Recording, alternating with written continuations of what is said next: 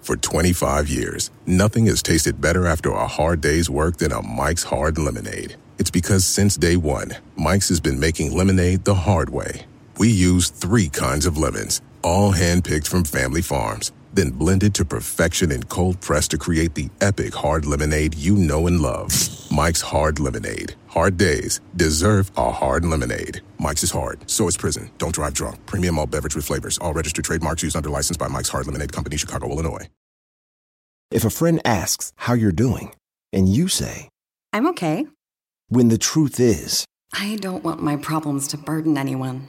or you say, Hang it in there. because, If I ask for help, they'll just think I'm weak. then this is your sign to call, text, or chat. 988 for free, confidential support. Anytime. You don't have to hide how you feel.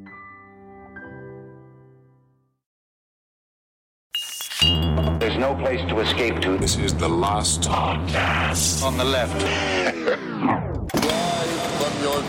That's when the cannibalism started. What was that?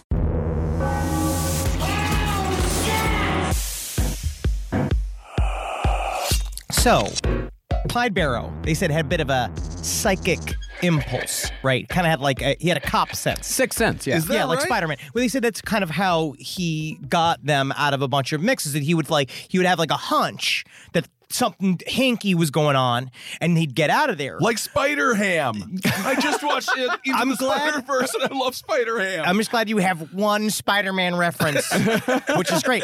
But the thing is that Clyde Barrow, at the same time, was also not very smart. No. right? So he was not smart, but he was psychically smart. Does that mean that the mentally handicapped could possibly be the most psychic group of people in the world, and we don't know? Look at Professor Xavier. Of No, course, but he was- no, Capable. he was that actually mentally smart. handicapped. Professor Xavier was brilliant. He ran a school. He had a wheelchair, which is totally fine, by the way. Oh, No, you totally What are we talking ruined about? everything. You ruined your whole career for a thing that is wrong. What is We happening? don't ask. No one answered my question though. I think no. Okay. All right, I don't know. No, nonetheless, everyone is handy capable. That's what I say. This is Great. the last podcast on the left. I am Ben Kissel with Marcus Parks. Hello. And we have Henry Zabrowski as well. Hungry Jack Henry Zabrowski, need. Yeah, you're hungry, Jack Henry Zabrowski? I'm home of the whooper. It's- It's me, home of the whooper. that sounds like you farted on a cheeseburger and sold it to customers. I definitely farted in my pants just now. know. it's fun. yeah, we're in an enclosed space. Yeah, Thank we're you. in an enclosed space in Sydney, Australia. We're we're recording Bonnie and Clyde Part Three from a studio in Sydney. Yes, it's absolutely beautiful. We're looking out at this gorgeous streets of Sydney. Everyone looks great, handsome bodies. You know, this is uh, you know a place that is it's it's really we're we're very comfortable here because all the music is made for middle-aged white men. It really is. So we actually feel right at home. I think we're just going to places where middle-aged white men hang out. Ah, yeah, that's, that is why no one else is there. Yeah. I understand. Well, speaking of, well, no, no, there's really no segue here. Um, we are on to part three of Bonnie and Clyde. The tale continues. This is when this shit gets faux real. Yeah. So when we last left Bonnie and Clyde, they just left Joplin, Missouri after their first real shootout with the cops. The pictures that made them famous have been released to the world, and Buck and Blanche Barrow were now a permanent part of the gang because of their involvement in the murders in Joplin. That's how we got Mary and Travis to work with us for so long, is because they are sort of a party to our secret crimes. Interesting. Well, technically, doesn't that mean they can blackmail us whenever they want? Oh, fuck. Yeah. oh, fuck. Well, as a result of those actions, the Barrow gang was about to enter one of the most miserable and difficult times of their very short lives. Gone were the days when they could stay at a motor court wearing clothes that were freshly dry cleaned every day. Yeah, we're we're past the rock star area. We are now into Vince Neil, um, 240 pounds, and the on the floor of a La Quinta with a needle hanging out of his arm. All right, we're in sex ta- sex tape Vince Neil territory. hey, that was a new peak for him. Was it? Yeah, you heard him fucking stick it. if you heard him stick it, he had enough juice to at least make it to come. You know what I mean? Well, now Bonnie, Clyde, WD, Blanche and Buck slept in the car and bathed in muddy streams, eating mostly canned food like Vienna sausages. Oh, don't- don't- Now, I, I will poo poo Vienna sausages if it's the Whoa! only thing you're eating. And for those of you who don't know what Vienna sausages are, they are horrible tasting tiny weenies in a can. That's where we are right now. Yeah, we really are. I'm gonna. I- I'll. I'll support him. I'll support him. I like spam, and I like I'm. Uh, I'm not gonna say I like Vienna sausages, but if it was like between eating Vienna sausages and like saving a whole like packet of my cum to eat for the protein, I eat the Vienna sausages. No one thinks about that when you're like starving and naked and afraid. Where if you just eat your cum, that's protein. wow. Well, I don't know if that really. No, I don't know if that works. I don't know. I'm not sure. Furthermore, the Dust Bowl was far from over. Even a small dust storm encountered while driving in a car was enough to fill a person's mouth with dirt, and that's with the windows up. And the Barrow Gang was driving through those dust storms on a regular basis. Damn. Now, other criminals on the run during this time had safe houses when things got hot, but those were the big timers. Despite Bonnie and Clyde's celebrity status, they didn't really know any other criminals outside of West Dallas yet. No, Ah. they needed to know real indoctrinated criminals like senators and cops that could actually help you. That's where they it was all the dirty money that the rest of them would spread around. You Hmm. tip off the cops in order to protect a safe house for you, and then you have a place to go. Where Bonnie and Clyde were doing it the DIY way, Right. Which is like what we've learned is that you know you do it hard for really you do it the hard way, Yeah. for many years, Right. And it sucks. And then no one even cares. uh, no, that is really interesting though. With when it comes to the safe houses, I've been playing a lot of Division Two, and I gotta say they need to set up those safe houses so they can fast travel. Specifically, if there's a dust storm, they're just going to want to hit fast travel to kind of avoid the whole thing. Well, the closest Bonnie and Clyde could come was when they found someone either sympathetic or starstruck enough to let them stay at their house. But the gang never stayed longer than a night because the reward for their capture just kept getting bigger. Do you think Oh. that if we just came to Australia and went through the outback and just showed up and just been like, we're the Lost Podcast Gang. yeah, this is uh, Marcus Goblin Feet Parks, and this is Kissel Long Beer Kissel. Me, I'm Henry Brain of the Gang. Oh, you're Zebrowski. the brain of the game. Oh, yeah. Wow. yeah, let us interesting. stay. And they're like, oh, my word. Well, it seemed like damn near every day the Barrow Gang had to steal a new car, especially since there was now five of them on the run together. After two weeks crammed in one car, though, the gang figured it was time to steal a second car and form a small caravan. Okay.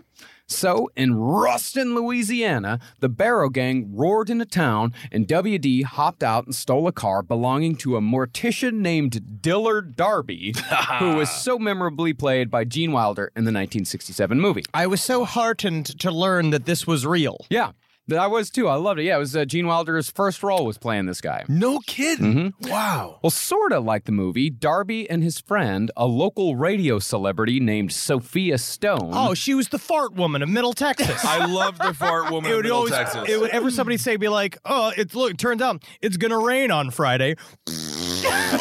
She's the original shock shock. wow, she's the best. Well, Darby and Stone saw the whole thing happen, so they hopped in Sophia's car and chased after the Barrow gang. So they are ballsy, man. But it wasn't long before Clyde, who was already a little irritated that the operation hadn't gone smoothly, turned around and started following them. And he eventually caught up. Yeah, he's a short, angry man. Which I, I don't mean I don't understand. I certainly have never done anything purposefully vengeful on the road because of my just uh, my blood pressure. No, you're not going to end up like Michael Douglas in the movie Falling Down, shooting up a fast food restaurant because the burger isn't right. you're not going to do that. No. The encounter wasn't quite as cute as it was portrayed in the movie. After Clyde forced Darby and Sophia off the road and asked why they were following him, Darby said he was following him because they stole his car. Yeah. In response, Clyde pistol whipped Darby Yeah. and forced him and Sophia into the car the Barrow gang was driving because WD had already taken off in Diller Darby's car at this point. Yeah, because now he's split up. Mm. Yeah. You remember WD? How old is WD at this point? 16. So he's a child. Yeah. And they are now, they all are now crammed together and are going 90 miles per hour through the fucking dust fields away from just nowhere, from nowhere to nowhere. I mean, honestly, this is the greatest generation. I mean, the teen these guys are babies. Yeah. We couldn't pull this stuff off. So the new hostages squeezed into the front with Bonnie and Clyde because the gang had so many guns in the back seat from a recent armory burglary that only Buck and Blanche could fit in the back. I mean, I, mean, I, could, I guess we could put a blanket over him or something. Actually, let them just be out in the open. Let people see. Yes, just sleeping on a bunch of guns in the back of a car that you just stole. I get the excitement factor of this. Now, at first, Stone and Darby were terrified. The gang was filthy, smelly, and surly from being on the road for pretty much two weeks straight. And Buck was getting pretty casual with suggestions that maybe the gang should just kill the hostages. This must be fucking insane. Yeah. You're just like, boom, boom, boom, boom, boom, boom. 90 Every, miles an hour with some 22 year old psychopath just jabbering on at Maybe you. we should kill him. Maybe we should kill him now. Maybe we should kill him tonight. And like, They're just like bouncing up and down, going 90 miles an hour. Where Yeah. like Clyde's like, God damn it, God damn it. Filthy, smelly, and surly is one of the best Waylon Jennings songs I have ever heard, and I love it. I stand by it. But Clyde calmed down the situation by telling the hostages that yes, you have been kidnapped by the infamous Bonnie and Clyde, but you'll be just fine just so long as you don't act a fool. Okay. And that is when Bonnie started making small talk, asking the hostages what they did for a living. When Darby told her that he was a mortician, Bonnie laughed and asked if he'd like to be the official embalmer of Bonnie and Clyde when they were killed. That was so much fun. That is amazing. You could just do that then. She just hit me like, oh, maybe some come around and see me sometime when I'm a corpse. I'm like, oh. So, when the Barrow Gang finally let the hostages go in Waldo, Arkansas, everyone was pretty much friends. And Clyde even gave Darby five bucks to make up for the pistol whipping. How many people did they? He really is it in the 19? Was this the 30s? This is 1933. How is 34. it that to make friends you just had to kidnap someone and it would all work out? This is not the first time, right? That, No. that Bonnie and- and Clyde kidnapped someone, kidnapped someone, and afterwards the kidnappers were like, "Can we stay?" Nor is it the last. Wow. No, it's all like the movie. I think it was Collateral with the taxi driver. Is that with Tom Cruise? Could Where be. it's- he gets going, the taxi driver things go, and they end up on a hit together, and they end up kind of like friends. There are many movies like this where they just end up like they go- get on. But think about this: you come. From pure poverty. You are in a hard scrabble life in the middle of the Dust Bowl. This kind of shit is incredibly exciting. Yeah. You're with Bonnie and Clyde, Right. who are at all of you this point, you've just heard seen newsreels about this this fucking sexy gang that all they do they do is fuck, rob, and murder. Right. That's it. And then all of a sudden you're a part of their story. It's an American. This is an American legend in the making. But Clyde doing these things, which I really like, is because it's not forced. He is not doing things out of some kind of per, like some other uh, outside pressure. It's weird. He is the character Yeah. that he is embodying. Yeah, and if you're the one who is kidnapped, technically you get a get out of jail free card, so you get to go on all the fun antics. But then you can be like, "They kidnapped me, officer," and they'd be like, and then you're also a hero. Well, meanwhile, WD had disappeared. He'd somehow got lost in the shuffle after the Darby kidnapping, and Bonnie and Clyde had no idea where he'd gone. But they figured if he was heading anywhere, it was West Dallas. So they headed back home to leave a message that WD should, should sit tight and wait for them to come back to West Dallas so they can pick him up. But even though WD was no longer around, the gang still had to feed themselves. So Clyde and Buck planned a nice, straightforward bank robbery on May 11th. Oh, and I bet you um, it went without a hitch. Yeah, Yeah. yeah, and they got all they got they got crazy money, and everything was good. But I mean, they just have to feed themselves. So wouldn't they just cut out the middleman, which is the money in that transaction, and just go rob a restaurant? They did that plenty as well, but they Okay. also wanted some of the glory. And it's also like you got to have some purpose in life. and if you're a criminal, and if you're, you know, if you've set yourself up with this outlaw lifestyle, then that's your purpose. That's Mm-hmm. Okay. why you wake up in the morning. You are a bank robber. That is your job. So Right. they go back to work. Yeah. The plan was to break into a bank, hide, and wait until the bank opened in the morning. Oh, Then- you pull the BTK. yeah. Then when the clerks arrive for work, the Barrow boys pull out their gums. They got the gro- they got the drop on them, and then Bonnie and Blanche would be outside waiting in the getaway car. Easy Yeah. peasy. This is what this is what happened on Saved by the Bell when they got stuck in the mall overnight. Yes. they just hung out in the camping equipment sup- uh, supply store. But extra, right? You're hanging out in the bank at night. You grab a couple of mops. You see that, like maybe, like it could use a little bit of clean. You start cleaning it. clean the bathrooms, right? Restock a lot of the shelves in the Right. snack room. All of a sudden, you're working at the bank, making money on top of money. That's good. That's a good idea. But when the morning came, Buck and Clyde discovered they should have spent a little bit of time searching the bank for stray weapons. As soon as they popped out of their hidey holes, the clerk grabbed a nearby shotgun and just started firing. and the whole thing was lead lined. So as soon as you show up, you're like, he's just immediately RoboCop of tellers. He's RoboTeller, ready to kill you. yeah, they had no choice but to run, and they ran out of the building into the car where Bonnie and Blanche were waiting as a pissed off teller with a shotgun chased after. Oh man, they needed what was it? Elvin and the Chipmunks. Theodore. Theodore. No, Theodore was the cute. You're one. talking about What's- uh, yeah, you're talking about uh, Alvin. Uh, no, No, not no, Alvin's not the Alvin. leader. You're thinking about the tall one, the smart one. Um, Dave. Rupert. Oh no, it was it was the- Elvin, Theodore, and not Rupert. Um, I Alvin think he Theo- went. Didn't he just go by cunt? No, he did not. No, he did not. He was. Everyone's yelling- Simon. Ah, Yes, Simon. By the way, our road manager on this tour is named Simon, and he is a wonderful man. Oh yeah, he's Yes. a peach. He's Yes. a real. We are living Wayne's World 2 right now. We are with an Australian roadie, and he's just telling us stories about Judas Priest Oh, the and all this shit. It's fun. You can't even. it- The stories are incredible, but they needed a Simon. They needed a brain in the group. They did not have it Mm. after the uh, teller chased him out with the shotgun. That's when the townsfolk joined it. That's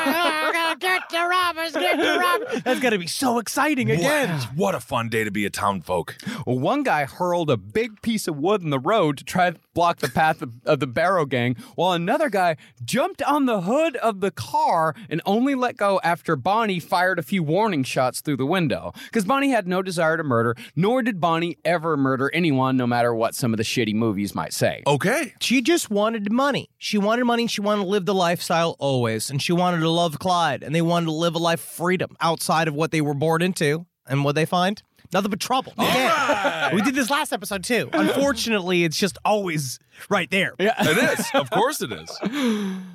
But when Bonnie fired the warning shots, that's when the rest of the townsfolk opened fire. Mm. Mm. Uh, And when the Barrow Gang fired back, two women, Doris Miner and Ethel Jones, they both got wounded, although not terribly wounded. Yeah, Or people are still getting hurt. Well, the only things to die that day were a couple of pigs who No. were Oh crossing the road and happened to be directly in the path of the fast-moving Barrow Gang. oh my God. Were Can they you holding imagine hands? how big that explosion would have been of pork? Bacon rain. Okay, but the whole thing. Okay, so this is going back to my previous point. The, they're looking for food. Steal the pigs. I just don't get it.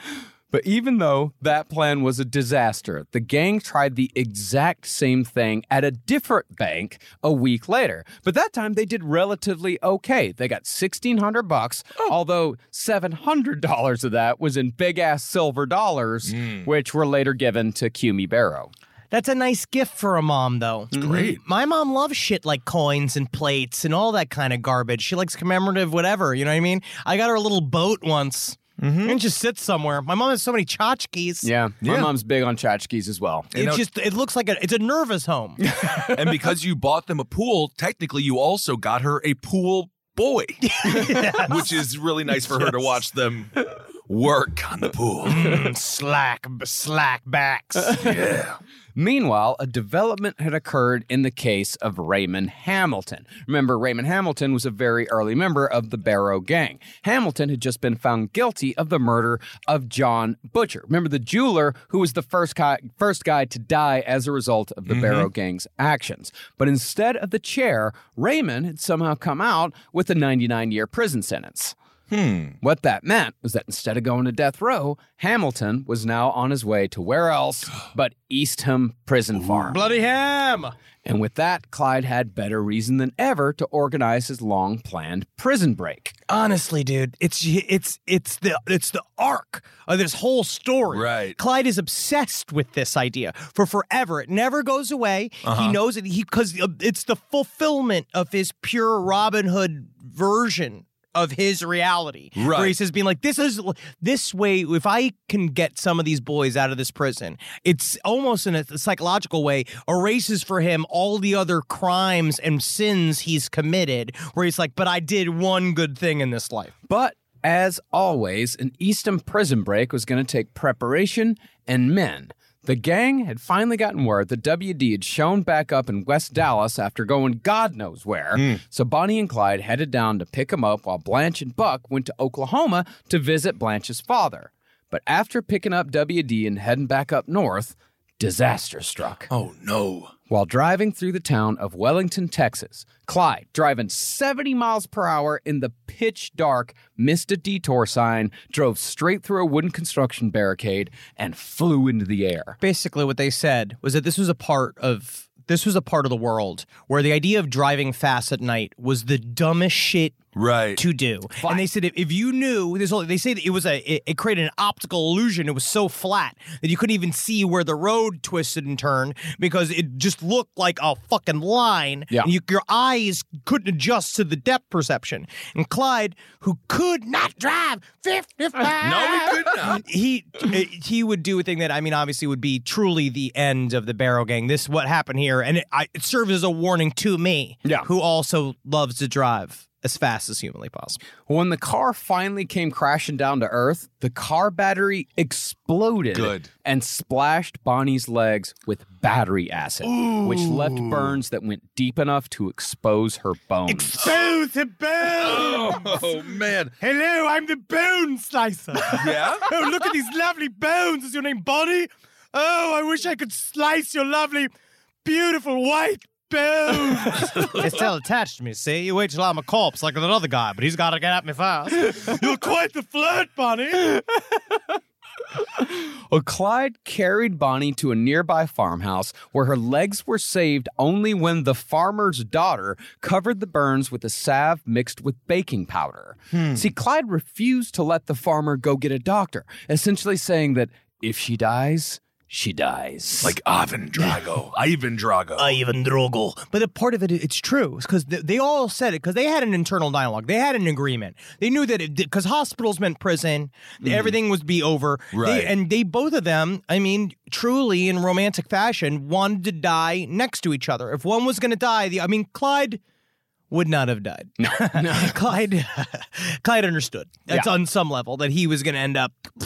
He was going to shoot again. Mm. He was going to make love again. But but Bonnie had always said if Clyde died, she'd immediately die afterwards. Hmm, But okay. this is a fucking gruesome injury. yeah, Yeah, it I sounds mean, this is absolutely ba- brutal. It's battery acid. It's battery acid that I mean, it- think how much it has to burn through to make the leg show. I mean, that is inches of flesh Now, that it has to fair, burn down. to be fair, she's extremely thin. I Yeah. don't think the battery acid would get to my bone.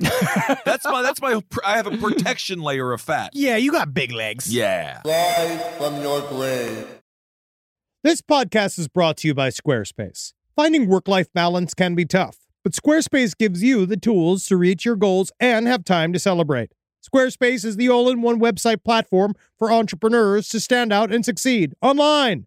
With the new guided design system, Squarespace Blueprint, you can select from curated layout and styling options to create a personalized website optimized for every device. Get your website discovered fast with integrated, optimized SEO tools. Plus, make checkout easy for customers with easy to use payment tools. And with Squarespace AI, you can explain what your site is about, choose your tone, enter what you need, and get auto generated text. And that helps you save time. I know I'm sitting on about two literal wheelbarrows filled with horse pics. Now, part of the issue has been is a lot of these pictures are getting stopped at customs because some of them do depict various world leaders in horse-like circumstances that seems to be pinging a lot of these custom agents accounts. Now, so what I've done to do is like so while I'm trying to work on hand smuggling these horse picks over various country borders, I then also have time because Squarespace is doing all the other ad work for me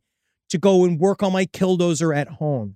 So thank you, Squarespace, for allowing me to diversify in the best way possible for this country. Head to squarespace.com for a free trial when you're ready to launch. Go to squarespace.com slash left to save 10% off your first purchase of a website or domain. This show is sponsored by BetterHelp. It says here I have to talk about something I need to get off my chest, and I guess I can share it here. I, I eat mayonnaise for fun. It's a hobby of mine, and it's an addiction. And it's a daily weight on my life, how much I need whipped egg whites and oil crammed into my veins as soon as I wake up. And a lot of people carry around a lot of different stressors, big and small. Some people are presidents, some people are soldiers, some people have to eat mayonnaise, especially with hard boiled eggs, which is what I eat for lunch. But I guess I should share that in therapy because therapy is a safe place to get things off your chest and to figure out how to work through whatever's weighing you down. And what I do is I just add eggs if I have mayonnaise left over. I just continue to add the eggs. But if you're thinking of starting therapy, give BetterHelp a try. I hope they can help me. My God. I hope they can help me. Get it off your chest with BetterHelp. Visit betterhelp.com slash lastpod today to get 10% off your first month. That's BetterHelp, H-E-L-P dot com slash lastpod. One in five Americans have learned a new language on their bucket list. If that's you, make 2024 the year you finally check it off the list with Babbel. Be a better you in 2024 with Babbel, the science-backed language learning app that actually works. Don't pay hundreds of dollars for private tutors. It's a waste. Don't waste hours on apps. Besides appetizers, that's the kind of apps I like. Babbel's quick 10-minute lessons are handcrafted by over 200 language experts to help you start speaking a new language in as little as 3 weeks. Did you know that empanada is already Spanish? I didn't. Thanks, Babbel. Did you know that burrito is already Spanish? Wow. I just got to learn all the rest. And eventually, I'm going to be eating downtown Mexico. Thanks, Babbel. Here's a special limited time deal for our listeners. Right now, get 60% off your Babbel subscription, but only for our listeners at babbel.com slash left. Get up to 60% off at babbel.com slash left, spelled B-A-B-B-E-L E dot com slash L-E-F-T. Rules and restrictions may apply. Well, the suspicion of these injured newcomers only deepened when Clyde sent WD back to the car to gather all the guns, Mm. saying in very plainly in front of his new uh, in front of his new friends, WD, go get the guns. But you know what you do is if you ever say, hey, like if I ever say, Marcus, go get the guns, quotation mark fingers. That's what you have to do. Legally, that keeps you from committing a crime because you say, I get the guns with the winky face and quotation fingers. Mm-hmm. But then it can't be actual Legally- guns. It's going to be like a bunch of pecan pies or something. Exactly. Legally, it could be anything, but we know it actually is guns. 4D chess, Henry Zabrowski. you have it all figured out. So after Clyde told WD to go get the guns, someone in the house went and got the law. But by the time the law showed up, WD was already back with the guns. So all the law did was provide the Barrow Gang with a new car. The gang then took the cops hostage. But while they were all driving away together, Clyde couldn't help but let the cops know who they were. Oh man, I understand dropping credits. It's hard to not get another rung on your IMDb page. Mm-hmm. Right, right. And with that, the cops now knew that the infamous Bonnie Parker was seriously hurt with a very specific injury. There was now a very clear trail where if Clyde hadn't have said anything to those cops, if he just, if he would have said, "Shut the fuck up, we're gonna drop you off down the road, don't say anything," no one would have known. But now they knew for sure. Bonnie Parker has a serious leg injury. Watch out for it. So the ego got in the way, much like Dennis Rader, the aforementioned BTK piece of shit that he is. So they just could not. wh- um, What? i- Why do you think that is? Why did they need to let the cops know? Because it's obviously not in their best interest. It is. I truly, I, I, uh, uh, you know, with many of my jokes, there's a little bit of truth in them. Is that, I really hope not. Actually, With- I don't. e- I think there's it, Henry is breaks the rule of comedy where there's no truth at all. Sure. Yeah, definitely not. No. Uh, but I do believe it really is about credit. They, Yeah. They're at this point, they know they're going to be di- they're no they know they're going to die. They know they're going to be murdered at some point for their crimes in the middle of something. They're not going out. They're not going to be taken alive, no matter Right. what. They want the credit. They're building a legend. They do believe in some way, shape, or form. They have this. I, I think that it's it's a delusion that will get so famous. Like something will happen. The people will. It'll almost flip for us. We will become such a legend that will almost become untouchable. That eventually our presence will make people so scared of us immediately that no one will deal with us. No one will try to stop us. And that their their long game was that Bonnie kept saying like, "Why don't we just disappear? We'll go and take the money that we get. We'll get a big score." And then we'll disappear up to Montana, but it was never going to be like that. That's what happened with Johnny Depp and this Hollywood Vampires band. Just go. Just stopped. I think it was also uh, partly some small form of payment. Like it has to, all of this has to be worth something. Like Bonnie is damn near dead. They just got into a car wreck. Everyone's all fucked up. Everyone's filthy. They've got no money. They're they run out of they spend money as soon as they steal it. So a little bit of credit is almost payment. Like it's, what a they little got. bit. Of, it's all they got. It's pride. Yeah, It's, of You course. know when you broke, pride is all you got. I mean, as performers who worked for free for the vast majority of our career, still for the first 15 years of our careers, the applause was the reward. Well, that's why you did it, and it, I there. That's what this whole thing was about. Is be, about uh, going past where you were born. It was about making Right. a difference, making well, not making a difference, but making making a fucking go for it. dude. Yeah, they definitely made a difference. Well, when the gang finally met back up with Buck and Blanche outside of Sayre, Oklahoma, which is the, where they met just down the road from where my family's ranch was at the time. Really? My father was born in Sayre, Oklahoma. No oh, wow. kidding. Yeah, yeah. Uh, the cops were still in tow. But although Buck again suggested maybe we ought to just kill him, Clyde insisted on letting the cops live because the cops had cradled Bonnie's head all the way to Sayre. They had been very kind to, to Bonnie. Oh, that's nice. So they handcuffed the cops to a tree and just drove off. Okay, that's kind of cute, actually. Yeah. Mm-hmm. Again, it's another moment of why the the Warren Beatty movie was like kind of close in tone. If they weren't also just total shitheads. Right, right. Well, Bonnie's leg injury, however, would prove to be a permanent burden for the gang. See, despite Clyde's cruel Ivan Drago like statement immediately after the accident, Clyde wouldn't leave Bonnie's side while she was recovering. That's because even though the two of them regulate, they got into fistfights, they got into screaming matches that would curl your fucking hair, they still loved each other. Or maybe more accurately, they were unhealthily codependent on each other. Well, I mean, absolutely. I also love that idea for a, sa- a hair salon. If you if you really could see an argument that could curl your hair, where you just go in and it's just two people screaming at each other, you watch it as entertainment, and then you walk out with a beautiful fro. Yeah, you've never been to Scream It, bitch. I never meant it. No, I didn't know that existed. Scream It Bitch is one of the most incredible holistic hair cutting service I've ever had. You see how much more hair I've had I- recently? I do, yes. I go to Scream It Bitch, and Deborah, ju- she, I'm, I'm like, whoa, I'm pressed back by her going like, you're short, you're short, you piece of shit. I love it. So, while Bonnie was convalescent from a serious burn injury that most likely dissolved the tattoo bearing her first husband's name, Metal. it was up to WD and Buck to do all the robberies. And one of those in particular showcased just how young and dumb WD actually was, and just how truly terrible at the game that Buck was. But WD didn't even want to be there.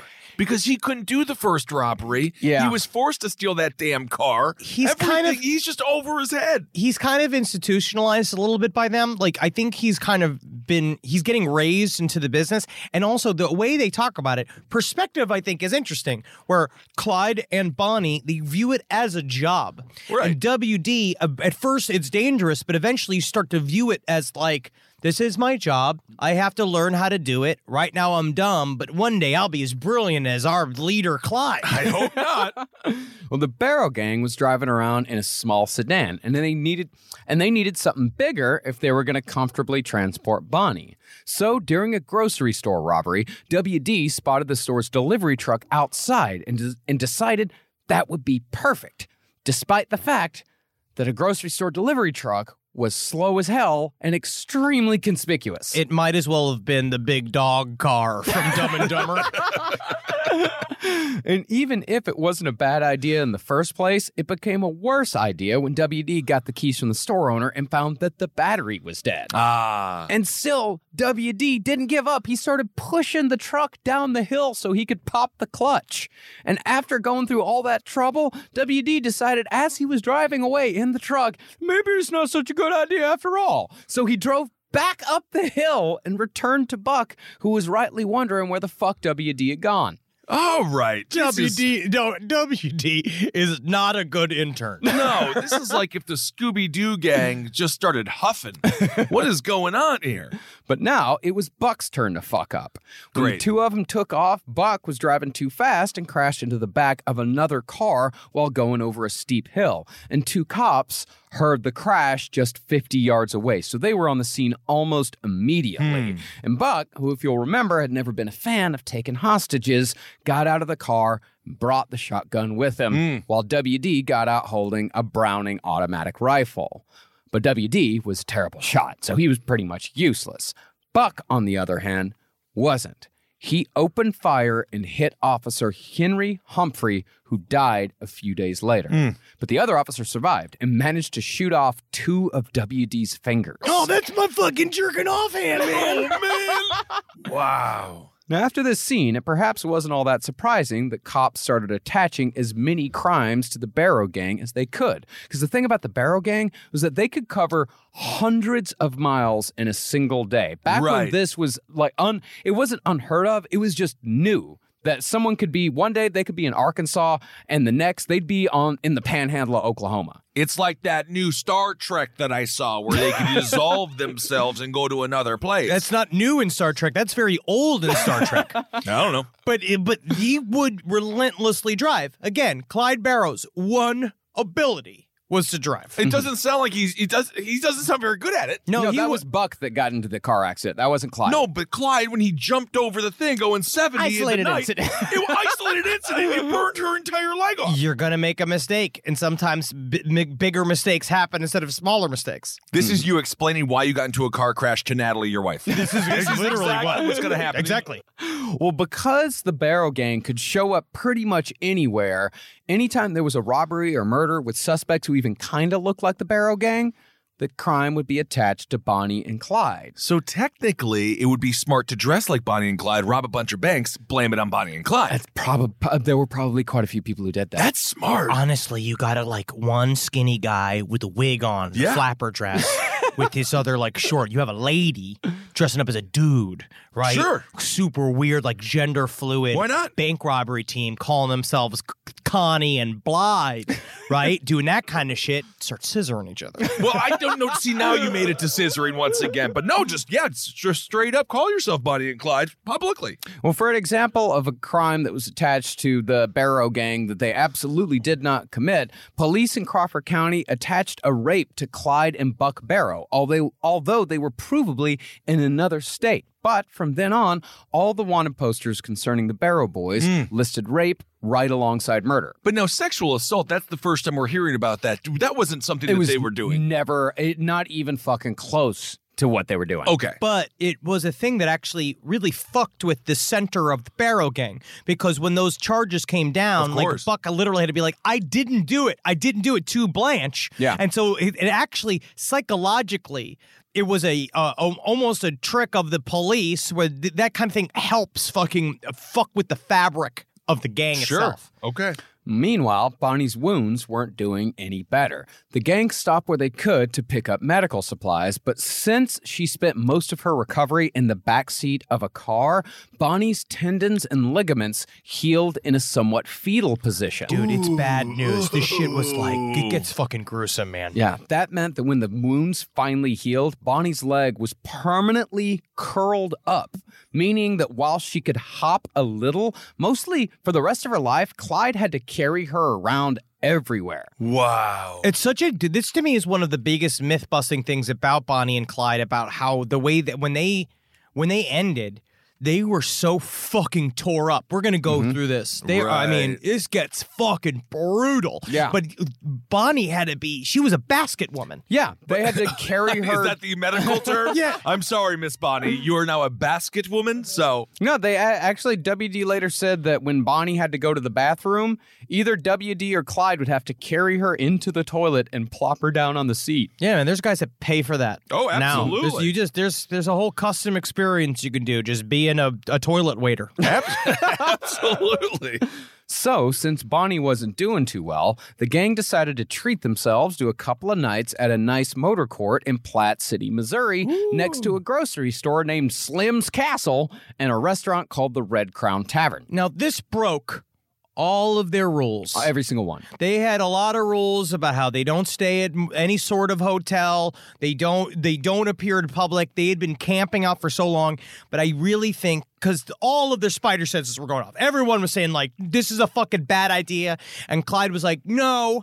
And I think a part of it is that I a little bit. I think that he thinks if we're be, going to be killed here, if this is going to happen, I, I just want Bonnie to be in a bed for a night. Like Yeah. we need They to want like a good do night's something. sleep before the murder. if Honestly- they're gonna get killed. I mean, sure, sure. Well, it turned out that uh, Buck's instinct about how we should not be fucking doing this, that was the right one to follow. Because once again, it was the little things that gave away the Barrow Gang. Now, as I said, it was well known that Bonnie was injured, and not everyone was a fan of Bonnie and Clyde. See, the Barrow Gang was just throwing used bandages out the window, or they were leaving them at campsites. Oh God! You remember when I cut off my thumb? Yeah, I, I cut off do. my thumb.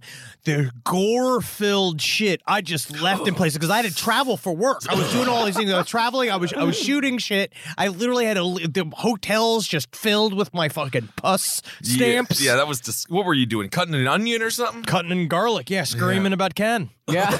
our manager. Yeah, and think about it th- like, and these are bandages, huge, a huge wound on Bonnie's leg on a festering, pus filled burn. Oh, all right. And they're just throwing them out the window. They're leaving them at campsites. And so when people would find these bandages, they'd call up the cops and say, like, hey, I think Bonnie and Clyde were here. We found a bunch of festering, bloody bandages. Wait a second. Before we, I'm now I'm a Texas Ranger. Let me take a look at these now because this could variably be ketchup. So let me give it a try. oh, that is pus. cut to the homeless guy from Dennis the Menace just wearing it as a hat. So when a farmer in Iowa, not too far away from Platt City, reported finding some bandages, it suddenly wasn't so strange to think that Bonnie and Clyde were in the area. That's red flag number one.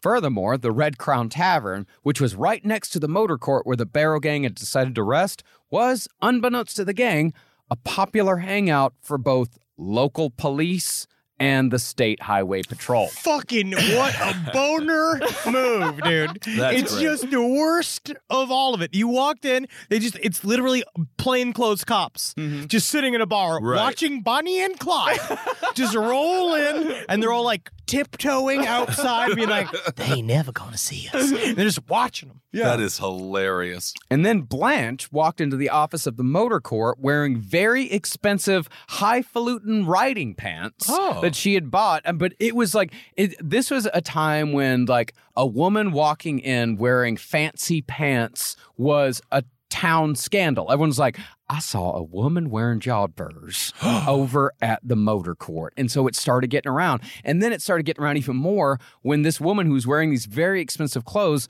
was paying in loose change that the Barrow Gang had stolen from a bubblegum machine. That's how that's how broke they were. They were robbing bubblegum machines. They went to garbage pail kids level crime. Right. All right. And the censure came when Clyde taped up all the windows of their cabin with newspaper. That's so smart.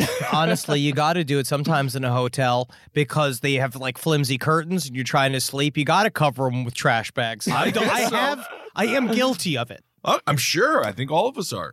Blanche was also buying meals for five, and she was seen buying bandages. See, all you got to say is like, "Nah, I, I I ain't buying for a family. I'm buying for me. I'm trying to get real fat." Yeah. No, So- I, I openly lie about that. Yeah. yeah, yeah. Sure. So, word finally got around to the sheriff, and the sheriff surmised that most likely the Barrow Gang was hiding out in Platt City. Uh oh. Now, up to this point, the Barrow Gang hadn't ever faced any real opposition. Every time they gotten into a shootout before, it had always been with barely trained local cops who had no idea what they were walking into. Hmm. But this time, law enforcement was ready. They got themselves some BARs to match the now trademark Barrow firepower, and when it came time to raid the motor court, Jackson County Sheriff Tom Bash showed up with a posse of 13, shields, and an armored car. Yeah, dude, they're Cool. rolling in deep. Yeah.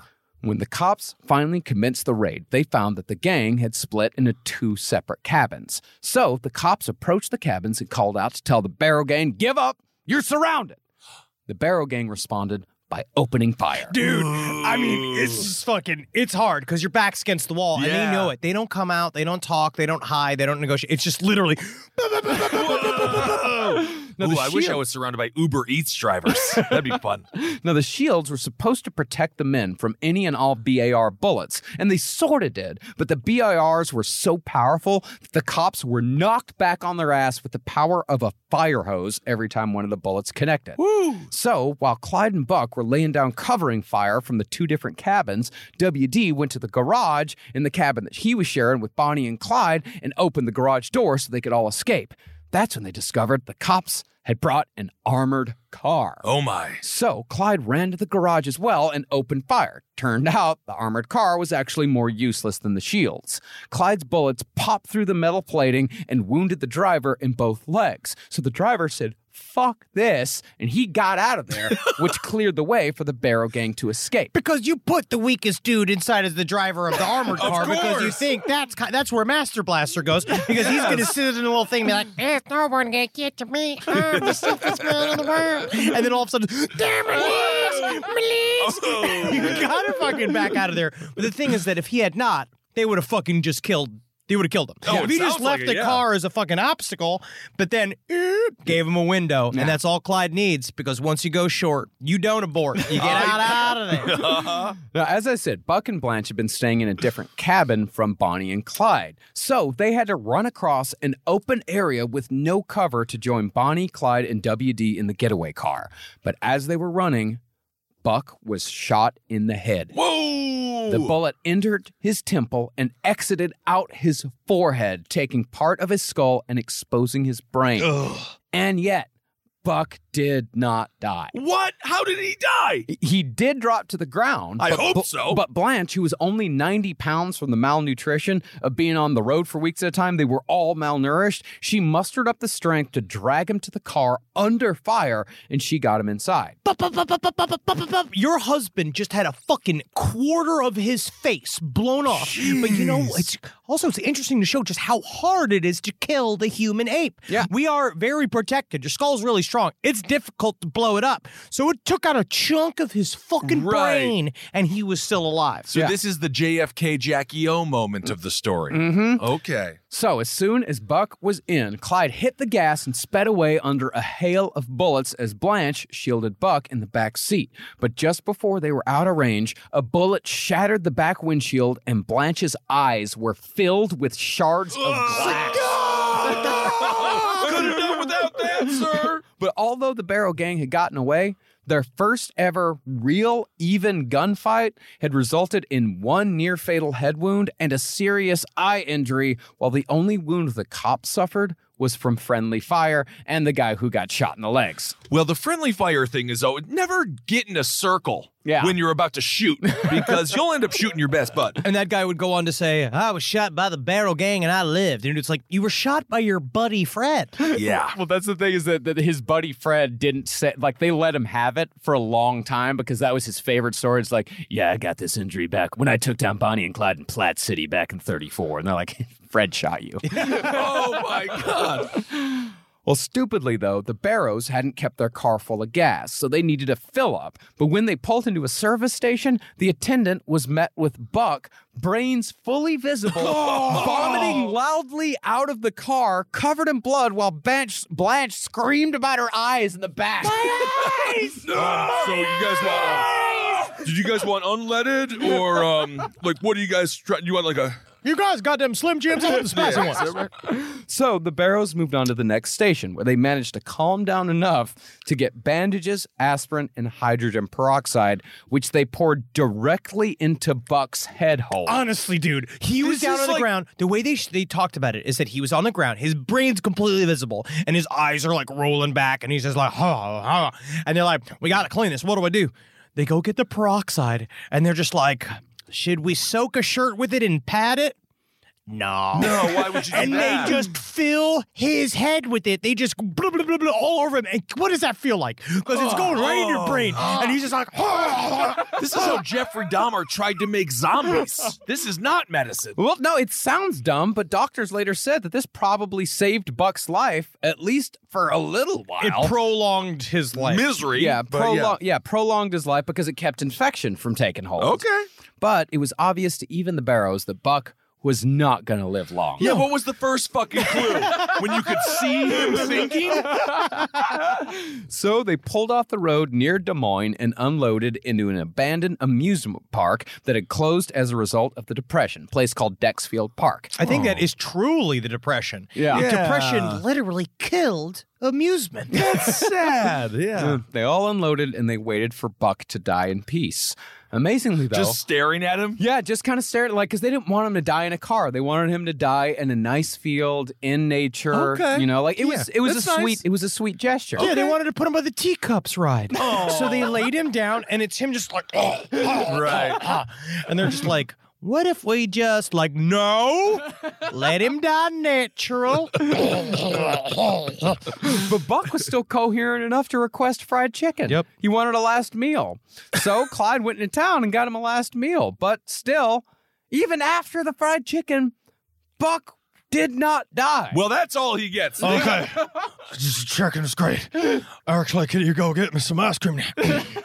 My ice cream is really good. Can you go get me an, a newspaper? And can You're you actually- get me um. I need a pair of new headphones and uh, maybe go get me a new iPod. That'd be kind of fun. Something fun, something like that. Actually, if you could go get me the extended cut of the wire. and as he lay there dying, he had to sit and listen to WD as WD sat there and poured his heart out, saying he decided the outlaw life just wasn't for him. Oh, yeah. Interesting. Oh oh yeah. Oh, so this is a lot for you, WD.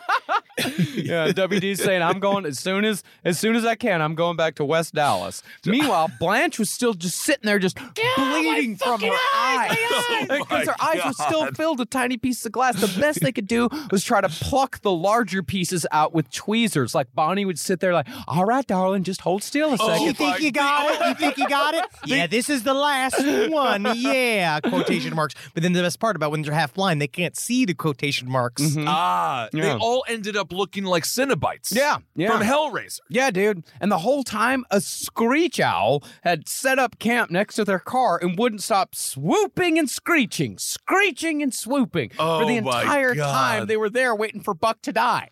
They were a, uh, I think the term is a mess. Yeah. At this that's point. right. Yeah.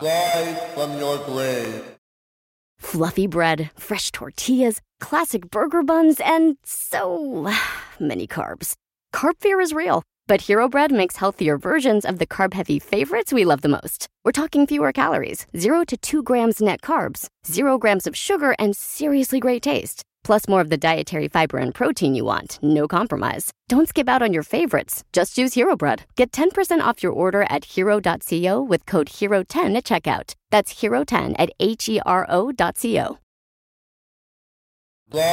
Now, predictably, the shootout in Platt City had been big news. So, when a farmhand found some bloody bandages out in Dexfield Park while picking blackberries, he told the night watchman. When I was out getting my berry run, Mm-hmm. I happened to see the owls speak to me. The owl will speak to you. Yeah, the owls told me, mmm, there's a bunch of bad guys, oh, but they could see their brains.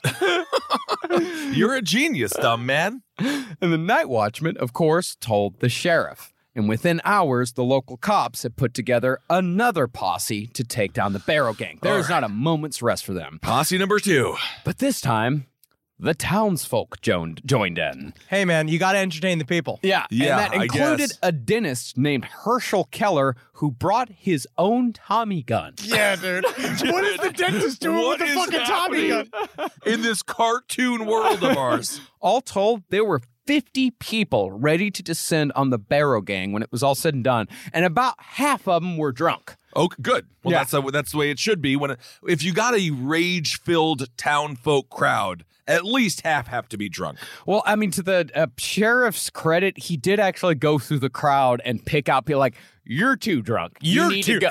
You think you're better than me, Shane? And I'm, I'm the one. I'm the one that's a part of the posse. You're some kind of administrator, of this posse. Oh, you're posse president. but what if that was like the dude? The dude woke up in the morning. He's like, I have to stop drinking. I couldn't even kill. I wasn't allowed to shoot at random people. This is my rock bottom. And so at 5 a.m. on July 24th, the posse attacked. Luckily for the gang, though, they'd all woken up early to make a hot dog breakfast. Yeah, hot dog breakfast. It's like yeah, it's like being with your single dad for the weekend. And when Clyde heard a branch snap, he and WD grabbed their guns and started firing into the darkness. But again, they were no match for a prepared posse. Both Clyde and WD were shot almost immediately. WD getting grazed in the face, and Clyde getting seriously shot in the left arm, shattered the bone. But still, neither wound was bad enough to take him down. Man, they just don't fucking stop. No. Again, the Barrow Gang managed to all get in the car, but they got stuck on a tree stump almost immediately. They all got out and started running down a hill, but while they were running, Buck fainted. Wow, he didn't even die. Hold on a second. He got up. He is. So you can his see brain his is- brain. Yes. He is not only because he got up and ran faster than we do when we're filled with fried chicken. Yes. He ate a whole chicken. Wow, his brain is exposed. Now, does he hold the brain in? I think they put a cork in it. they, it was like a chicken bone, just like stuck in a hole. He Oh gets up, he does his fucking sideways walk, like away from the Oh my fucking. the- God. because if you look at the setup of this, they they they fucked up. Yeah. it was a car in the middle of a completely open field. They had was a stopped. and- clearing. Ah. there was a clearing, and so the posse literally completely surrounded them in the forest, and so they were just fucking stuck dead to rights. Yeah. Wow. But now Clyde had a choice to make. Remember, Bonnie could barely walk. She's still recovering from the burn. So is he carrying her this whole time? Yeah, he's or- carrying her the whole time. Wow. And so now he was faced with a decision to try to save his dying brother or his lover. Of course, he chose Bonnie. That's what happened. Cue number one crush by garbage as he looks across the thing and sees her. I want die for you. This is where it gets very Don't ruin Leo that decap. song for me, please. Because it's a very sensual song. "Oh, I'm like, me and Shirley Manson have you the don't same have nipples. to lift up your shirt. Look, You we don't have the same to. nipples. First Try of to all- look again. Also, we are exposed. There's two. There's two windows that go right to the street where we're recording, and Henry is now flashing them his breasts. Great. We're out here in Willumba. but the thing was, is that Buck kept fighting. Even though he was on the ground, laid out, he was laying down in the muck. He had a handgun with him, and he's still firing shots out at the posse. Tell me I have half a brain. Tell me I'm half a man. He only stopped when he was shot many more times in the body, including bullets in his chest. But still, Buck did not die. What? Okay. What were the bullets? Just gummy bears back then? I How actually- did they survive this? I think it does speak to the quality of bullets. it must. right? Because they have to just be kind of soft. Or, I mean, honestly, it's just we are bags of meat. It's hard to drain us. Yeah. yeah, if you if you somehow miss a lot of like the main arteries and if you're if you have that adrenaline going hard enough, you're going to keep going. He's like the knight in uh, Life of Brian. No, He's Monty got the Python and the flesh Holy wound. Grail. Mon- Yeah. yeah, Yes. Monty Python and the Holy Grail. Wow. So when the posse finally got to Blanche and Buck, because Blanche was just laying down on the ground next to Buck, she wouldn't leave his side. Okay. They separated Buck from his wife and arrested them both. And as Blanche was being taken away, a photographer from a Des Moines newspaper raised his camera to take a photo. Okay. Now, Blanche was more than half blind from all the glass in her eyes, but she could still make out shapes. So when the photographer raised his camera, she screamed because she thought he was raising a gun to execute her on the spot. And now that's a famous photo. That photo is amazing. because you see her like it is her mid scream, and Buck is just essentially coleslaw. Right, right. So Blanche was taken to jail and Buck was taken to the hospital. Buck survived for another five days. This is ridiculous. this is absolutely ridiculous. At one point, his brain came out of his head, his entire brain, with a little white flag. Really? And just said, Can I go? I'm just a hostage. I didn't rob any of these banks. and that was long enough for Kumi Barrow to drive up and say goodbye. And Buck did not die from the gunshot wounds, he died from pneumonia. After a surgery to remove the bullet from his chest. Ah, the doctors did it. Interesting. Mm-hmm. doctors did it. Push comes to shove, it was still a malpractice lawsuit waiting to happen, huh? Even so, the Barrow family held up on buying a headstone for Buck because they were so sure that Clyde was going to die soon after that they figured it'd be best save money and just buy one for both. Yeah. Oh, that actually makes sense. It's always good to think about sales No, that- Oh, yeah. at this point in time. that works. Meanwhile, Bonnie, Clyde, and WD had gotten away yet again. Immediately after the shootout, they made their way to a nearby farm where they were met by 19 year old Marvell Feller, who was up for a 5 a.m. cow milking session. Oh yeah. How do you milk all those cows with no arms, Marvel? Yeah, yeah, do it with your feet. Your mouth. Oh. Yeah, I'll get down there. Then you spit it into a bucket. That's But the something. cows seem to like it better when you swallow. Marvell said that by that time, WD had taken over carrying Bonnie because remember, Clyde had been shot in the arm. oh my god. And Bonnie's nightgown was stained with blood because she'd gotten a buckshot wound to the stomach. Bonnie had been shot as well. So now Bonnie's on a she's her leg is still burned to Mm, the bone. Yep. Now she's got a buckshot. Mm-hmm. We got one shot in the arm for our boy Clyde. Uh-huh. WD's, WD's been shot in the face. Jesus But Christ. honestly, they did live and escaped. They managed to be completely surrounded by 50 people. Wow. The first escape from an armored car, a dozen BARs, the- and then surrounded. These guys, at this point, are living up to the word about them about how they are unstoppable. yeah, it doesn't seem like the bank robbery is really what's so legendary. It really is just them living this long. It's the escape, yeah. Well, pretty soon, though, the remaining gang was back on the road driving Feller's Plymouth. Again, Bonnie and Clyde had gotten away, but at even greater cost. Buck was dead. Blanche was captured and blind. WD had gotten shot in the face. Clyde's arm was broken by a bullet, and Bonnie was picking buckshot out of her belly. Yeah, they were fucked up. Yeah. Their clothes had been so soaked with blood that they had to take sheets from the Feller house and cut holes for their heads to poke through, and they had to wear those sheets until they could buy new clothes. And the best part now is in these outfits, if people get caught, we people already think that we're ghosts. Yeah, or Klansmen. I don't know. Meanwhile, Blanche was getting a visitor in jail. Who else had shown up to personally interrogate Blanche Barrow but J. Edgar Hoover? Get the well, you know he's coming. You can hear the clacks click, of the click, click, heels. click, click, click, click, He comes in, he takes off his earrings. He's like, now things about to get serious. And he takes off his wig. oh my god. Yeah, and uh, Blanche later said that J. Edgar Hoover threatened to gouge out her one good eye if she didn't tell him what he wanted to know. I don't know. That's so out of character for him. Yeah, he seems like such a sensitive, nice guy. The most that Blanche could give him was the name of the mysterious fifth member of the gang, W.D. Jones, who up to that point had been nothing more than an unnamed companion. No one knew who W.D. was this entire time, but now fucking everybody knew. J. Edgar Hoover knew. Yeah, J. Edgar Hoover Wow. knew. It went out to the press. It was released. Like, it is now like it is W.D. Jones, Bonnie Parker, and Clyde Barrow out on the road. All right. But after Blanche talked, she was charged with assault with intent to kill and was sentenced to 10 years in Missouri State Prison. Oh, actually, that's not that bad of a sentence. She, considering. it was uh, vaguely fair for her. Yeah. As far as WD went, though, he made good on his promise to leave the gang. He got the fuck out of there. After helping Bonnie and Clyde restock their arsenal, WD stuck around long enough where they could fend for themselves, then he went back home. He'd eventually get picked up, and he only did 15 years for Okay. his part in the Barrow Gang. Not Wow. so bad. Yeah. I mean, that is that is lenient. Yeah. Well, So it was back to just Bonnie and Clyde. But after escaping two huge shootouts, Bonnie and Clyde were more famous than ever. So they were able to easily recruit two prison escapees named Henry Massengell and Doc Potter to fill out the ranks. These names are awesome. But honestly, you hear all this shit about Bonnie and Clyde. They can't be killed by the police. They are, you know, they're they're fucking. They can go anywhere and steal from anybody. And then you meet them, and it's Clyde, Right. Who's a one-armed, five foot four man who's all hat. Yes. and Bonnie and, Cl- and Bonnie, who is essentially Quado from Total Recall. yeah.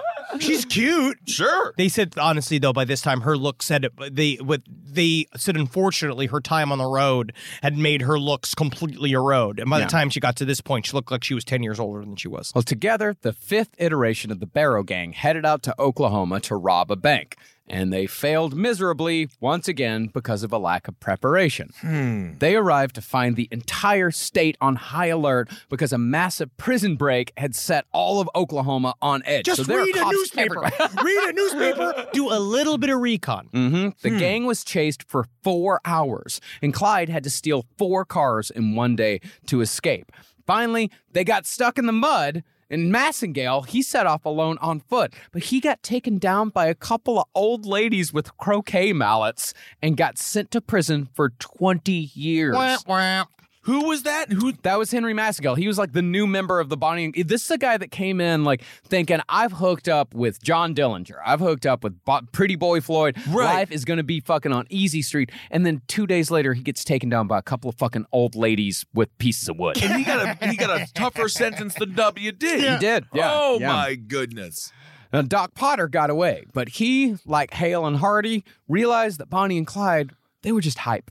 Like, that's all Bonnie and Clyde were, was just 100% hype. Right. So it was back down to Bonnie and Clyde. And it was a good thing for Potter that he left, because the Barrows were about to have another near miss. See, law enforcement knew that Bonnie and Clyde were still in and out of West Dallas, and Sheriff Smoot Schmid hadn't given up on his grudge. All he needed was to know when and where to find him. And on November 22nd, 1933, an informant finally gave Smoot the information he needed, but nobody knows who that informant was, although Jeff Gwynn has two pretty good guesses. The smart money was on Joe Bill Francis, who is engaged to Clyde's sister Marie. Never trust anybody with three first names. Yeah, I'd never even heard of that. Three first names. See, Joe Bill was a bit of a son of a bitch and would have turned in Bonnie and Clyde just for the reward money. The other possibility was that Billie Jean Parker, Bonnie's sister, tipped off the sheriff's department in exchange for a light sentence for Bonnie because the suffering Bonnie was going through was getting just uh, too much for her sister to bear. Oh, I'm they had- sure. they had several family conferences where they straight up were like, please stop. And at Yeah. one point, even Clyde Barrow asked her to please leave the gang. Like, will you do this? Like there was these these moments when they did these big family visits where they all begged her to stop because at this point sh- she wasn't even adding to the gang. Like, Right. But she wouldn't leave Clyde. Okay, so Bonnie's in it for life.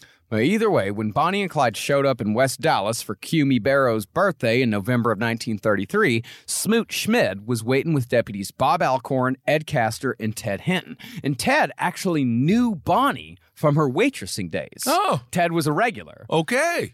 But as Bonnie and Clyde arrived at the agreed upon meeting spot, Clyde's spider sense started Uh-oh. tingling. Spider Ham. He didn't know why, but for some reason the meat just didn't feel right. So Clyde kept driving. The posse still opened fire as Bonnie and Clyde drove past, and they almost shot Cumie Barrow in the process. Wow. All while Schmidt kept yelling, Halt! Halt! Halt! Oh, interesting. yeah, and just So- about the most futile fucking gesture you could imagine. well, that's how we know pedophiles don't have that Spider Ham sense because none of them realized Chris Hansen was in that house during To Catch a Predator. No. Well, unbeknownst to the posse, though, one of those shots had connected. A bullet had passed through the car door and it hit both Bonnie and Clyde in the legs.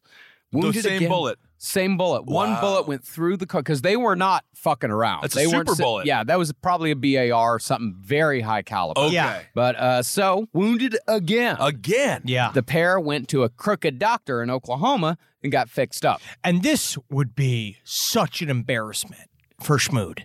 This was a massive embarrassment because it's again He failed again. He lost him again, and Yeah. this was immediately blown up. Like Bonnie and Clyde can't be caught. I mean, I get it. In the world, if we lived in the Dukes of Hazard world, seeing Boss Hogg stomp on his hat, throw his cowboy hat down. Oh man, those boys! It's kind of fun. Well, it was while Bonnie and Clyde were in Oklahoma, though, that they figured it'd be all right to swing by and seek some sanctuary with Pretty Boy Floyd, because it was an open secret that Pretty Boy's headquarters were in Salisaw. Uh, Pretty Boy Floyd had a decidedly low opinion of Bonnie and Clyde, but not because they were small timers. In Floyd's words, Bonnie and Clyde were too careless with the lives of civilians, which was a fair opinion to have. Yeah, absolutely. But Floyd's sister-in-law didn't know this and welcomed them, welcomed them to the F- Floyd home because, in her opinion, they looked like dog shit. They were filthy from bathing in muddy streams, emaciated from eating fucking nothing but weenies, and they were bandaged from multiple gunshot wounds, burns, and what have yous. Jesus Christ! It must smell like the mummy. Like if the mummy just ate Yeah. gas station food. now, they only stayed a night or two, but when Floyd found out that they'd come by, because Floyd wasn't there at the time, he told his family to never help them again, saying, quote, If they don't like it, they can look me up. cool, because he'd kill him. He'd kill 'em. That's cool. Now, it probably goes without saying that Bonnie and Clyde were at a bit of a low point in their career. I think that's a fair assessment. Yeah. Mhm. Yeah, they're definitely at their, I would say, the second iteration of Talk Soup. Yeah, yeah, yeah. No, they're. oh, I love that. Yeah, they're at their Michael Jordan playing for the Wizards phase. But strangely, what would lift them back up was a plan from Clyde's past that just about everyone thought was a non starter. They thought it was never going to happen and it was just pie in the sky. The Easton prison break. Yeah. Yeah. Now, as we mentioned earlier, Raymond Hamilton had received a 99 year sentence for the murder of John Butcher, and Raymond Hamilton had ended up at Eastham, and Clyde hadn't forgot about his promise to break Raymond free. And in January of 1934, Raymond got word to Bonnie and Clyde that he was ready to go. The plan was to have Raymond's brother Floyd plant a couple of pistols under a bridge near a back road where the prisoners were clearing out brush. Then, on the agreed upon day, Raymond Hamilton and his friend, this guy named Joe Palmer, would grab the guns, get the drop on the guards, and meet Clyde nearby in an escape car. Okay. And surprisingly, they pulled it off. Yeah, All right, dude, finally. It actually worked. Well, Clyde agreed. He's like, because he didn't want to be fully involved. He's like, Okay. it'll just be me. And I will just, all I do is drive. That's all I do. I have one job. Just like fucking Mm-hmm. Mm. Ryan in the movie. Gosling. Yeah. Yeah, hot In guy. the movie, He didn't say anything. drive. He didn't have to. No, he was just his body spoke for him. Yeah, in the jacket. And the jacket spoke. Yeah. And he drived. And then he drove. Yeah. Joe Palmer and Raymond Hamilton shot and killed two guards before running into the woods, followed by prisoners Hilton Bobby, J.B. French, and Henry Methvin. All right. Now, Methvin wasn't a part of the original break plan, but Clyde had been having romantic ideas about an Easton break for years, so he liked the idea of bringing along one more guy who just had the balls to run. Is romantic the right adjective for that? Yeah, romantic's so. totally. Yeah, ro- it's a it's a romantic idea. That Okay. is- yeah, romance romantic doesn't just mean fucking. It doesn't just mean like it. It can also mean like a highfalutin, like sort of uh, Well, out it's a- of- pie in the sky type Oh, of idea. It's also a beautiful idea, and you think that it's more perfect than it is. And you Yeah. think that, again, what I was saying before, where Clyde Barrow believes that this is the thing that makes him a good guy. Yeah. Right, of is course. That he goes and he can really fucking, like, he'll, give, he'll fucking give something to the American punishment system. yeah, the, the American punishment system. Punishment that also system. sounds romantic. The American punishment yeah, you can find that on kink.com. Oh, yeah. so Methvin went in the trunk and the car made a clean getaway. Nice. But all this came at a gigantic cost. Although the prison break had filled the Barrows gang's ranks with experienced criminals, both the break at Eastham and the inclusion of Henry Methven would be the beginning of the end. That's because the Eastham break introduced legendary Texas Ranger Frank Hamer into the story. Now, if anyone got a raw deal in the 1967 Bonnie and Clyde movie, it was Frank Hamer. In the movie, he's portrayed as a kind of bumbling boss hoss type character, humiliatingly chasing Mm. Bonnie and Clyde around the country while they laugh in his face and call him an idiot. And that ain't it. Now, Hamer was so provably different from that portrayal that his family sued Warner Brothers for defamation of character after the movie was released and got a tidy settlement for their troubles. Hey, all right. All of the Hamers were very serious. Yeah. I- it sounds like it. In reality, Frank Hamer was what you would call the original Texas lawman. He's the type of person that Texans aspire to be. He's Frank Hamer is the romantic ideal of what a Texan is, but very few actually are. You are truly in love with Frank Hamer. I love Frank Hamer. Frank Hamer's fucking great. Like So he's he- like, uh, he certainly wasn't perfect, but Frank Hamer was a shining example of heroism, honor, and justice in a time and place where all three were in very short supply. What was that Chuck Norris show where he was Walker, the- Texas Walker, Ranger. don't even Texas talk to Ranger. me about Walker, Oh, Texas. you don't Ranger. like it? Yeah, Chuck Norris is a piece of shit. Whoa! Are we sometimes we open up a Pandora's box. And I don't know what just Step happened. in- so- like with the with Fartgate. We got so upset. I They- don't even know. I didn't know he was a target for Why- farts. what is- I thought that was a fun show because he was a Texas Ranger and you're from Texas, and I thought you might. This is I didn't mean to ruin the day. Well, Frank Hamer had been in the Texas Rangers since 1906 after he tracked down a horse thief just because he wanted to. And there was nary a time for the next 30 years that Frank Hamer wasn't in the service of the law. And if there's one thing Frank Hamer believed in, it was the law. Okay. Particularly, it was the fair and equal protection of all people under the law, regardless of race, which in early 20th century Texas was a stance that was not only just unusual, but highly fucking dangerous. Oh yeah, Oh, dude. interesting. Things had not really changed all that much. If you think, when did slavery end? 1864. So it's 40 years ago. Yeah. At this point. Yeah. shit. Frank Hamer stopped countless racially motivated lynchings in Texas, oftentimes single handedly facing down mobs of 50 people or more. One time, he snuck two prisoners out of the back of the jail and hid with them in alligator. In an alligator infested swamp all night, face down in the mud until the mob moved on. The key is, Boris, you gotta think like a log. And then eventually you become a log. Ooh, nice. Man, people are so crazy in mobs. Oh, man. The mob mentality is forever horrifying. Well, another time, Hamer walked through an old school torches and pitchforks mob, just kicking people who got in the way into the shins. Yep, just I'm- kick them in the shins with his high pointed boots. We're gonna Just do say, it. get, get out of here. I'm gonna be kicking. If you gonna be standing where I'm kicking, you're gonna get kicked. That's kick math. I love Texas kick math. That's very good. Well, most of the time, like these mob assholes, they would just back down on Hamer's say so. Like he had that much of a presence. He's Right. a big guy, right? Uh, he was big. Yeah, he was about six three, six four. Oh my god! By that and, and in that time, he Yeah. was like my size. Yeah, yeah. Now Hamer had actually got talked into joining the Ku Klux Klan in the early twenties. Wait, me tell me. This group of yours, it has both dragons and wizards. That's absolutely incredible. I've only seen fantasy novels and how I wish to be an elf, but I'm not fair enough to be one of the beautiful 11 elven species that exists in the hills of Galadriel. Mm-hmm. Well, this was back before anyone really knew who the KKK was. This was like kind of in the resurgence in the 20s. Okay. Uh, but Hamer was told that they were like a booster club that was Like, there. what do you to- mean a booster club? they were there to aid law enforcement. Oh, so I Hamer see. was like, all right, well, you know, shit, we need we need all the help we can get. That's great. Yeah, but during the first and only meeting Hamer attended, the Grand Wizard started off by laying out a plan to tar and feather a local sex worker. Whoa, dude, ease me in. okay, why do we got to start at one of the extreme plants? Can't we just talk about making costumes? Oh my! Leave, leave him alone. Well, Frank Hammer Jeez. stood up, walked to the center of the hall, and told them that if they dared fucking do it, if they even thought about doing it, he'd throw every man in that room into jail. There he is. And with that, Hamer became a lifelong enemy of the KKK. All right. He battled them his entire fucking career. But Frank Hamer also wasn't afraid to use his gun. Far from it.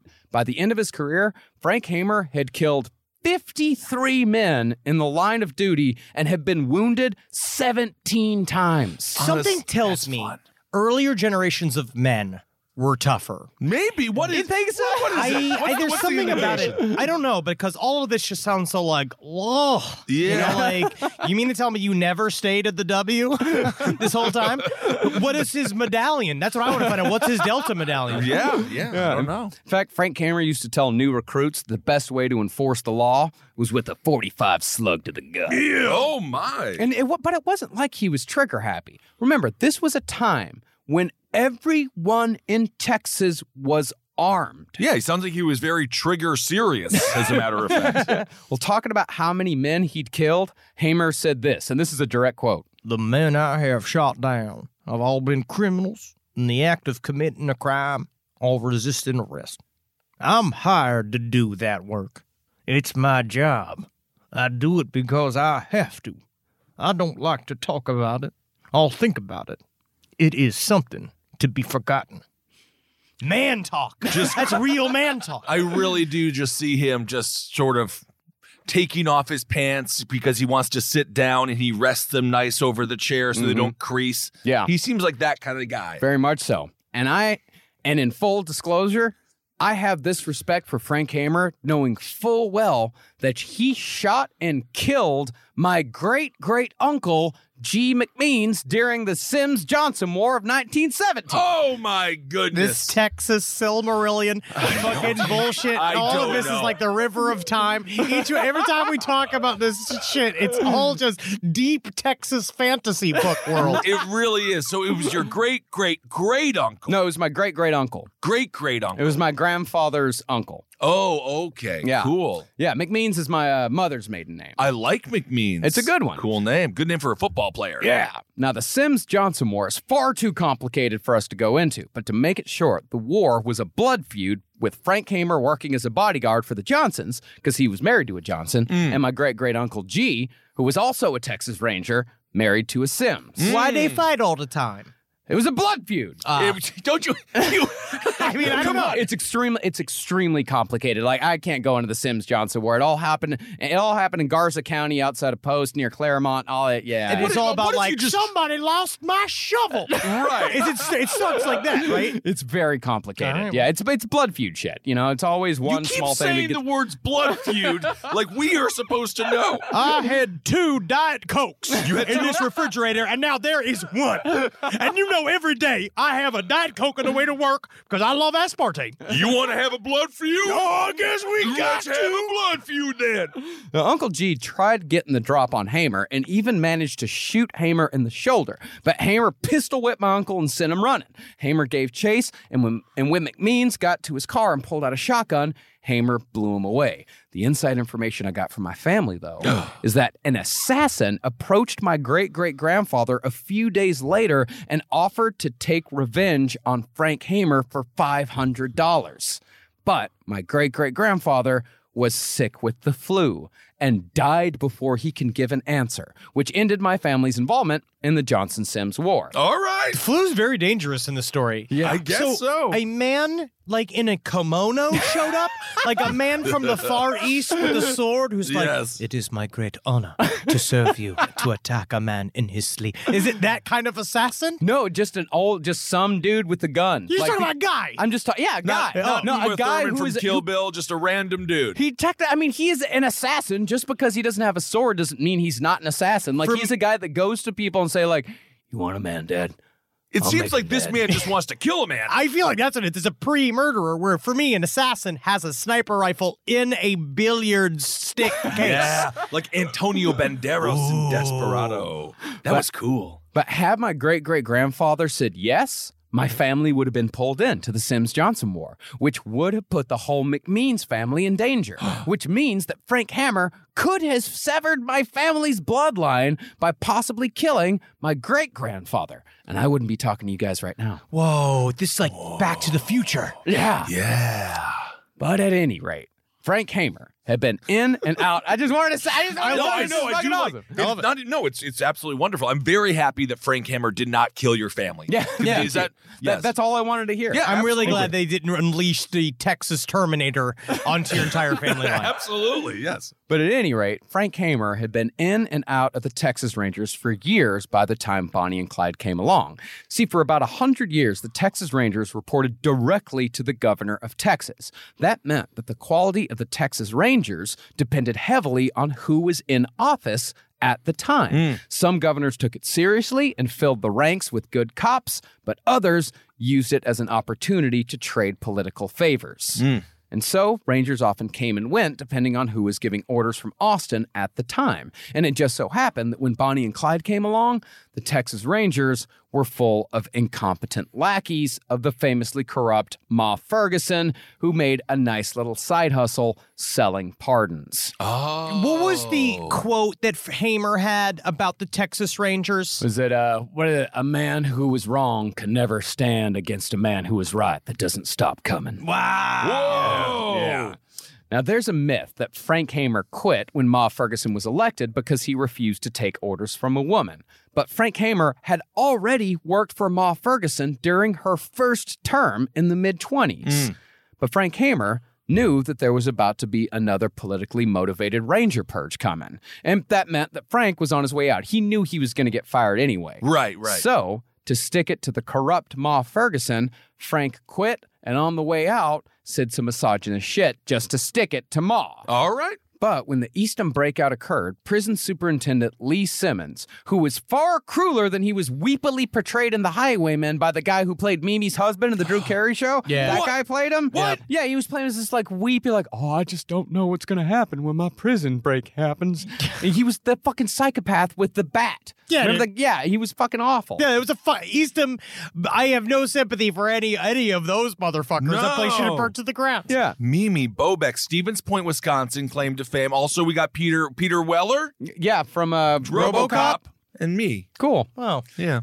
Well, Lee Simmons could not let the prison break stand, and Simmons could think of only one man who could finally come in and clean up the mess that Bonnie and Clyde had made all over Texas. Frank Hamer. You gotta get in there. Now the pay wasn't great. Give me your clothes. as soon You as want he my- shows up, you want my It's like, I don't really understand why you showed up nude, Frank. Give me your clothes.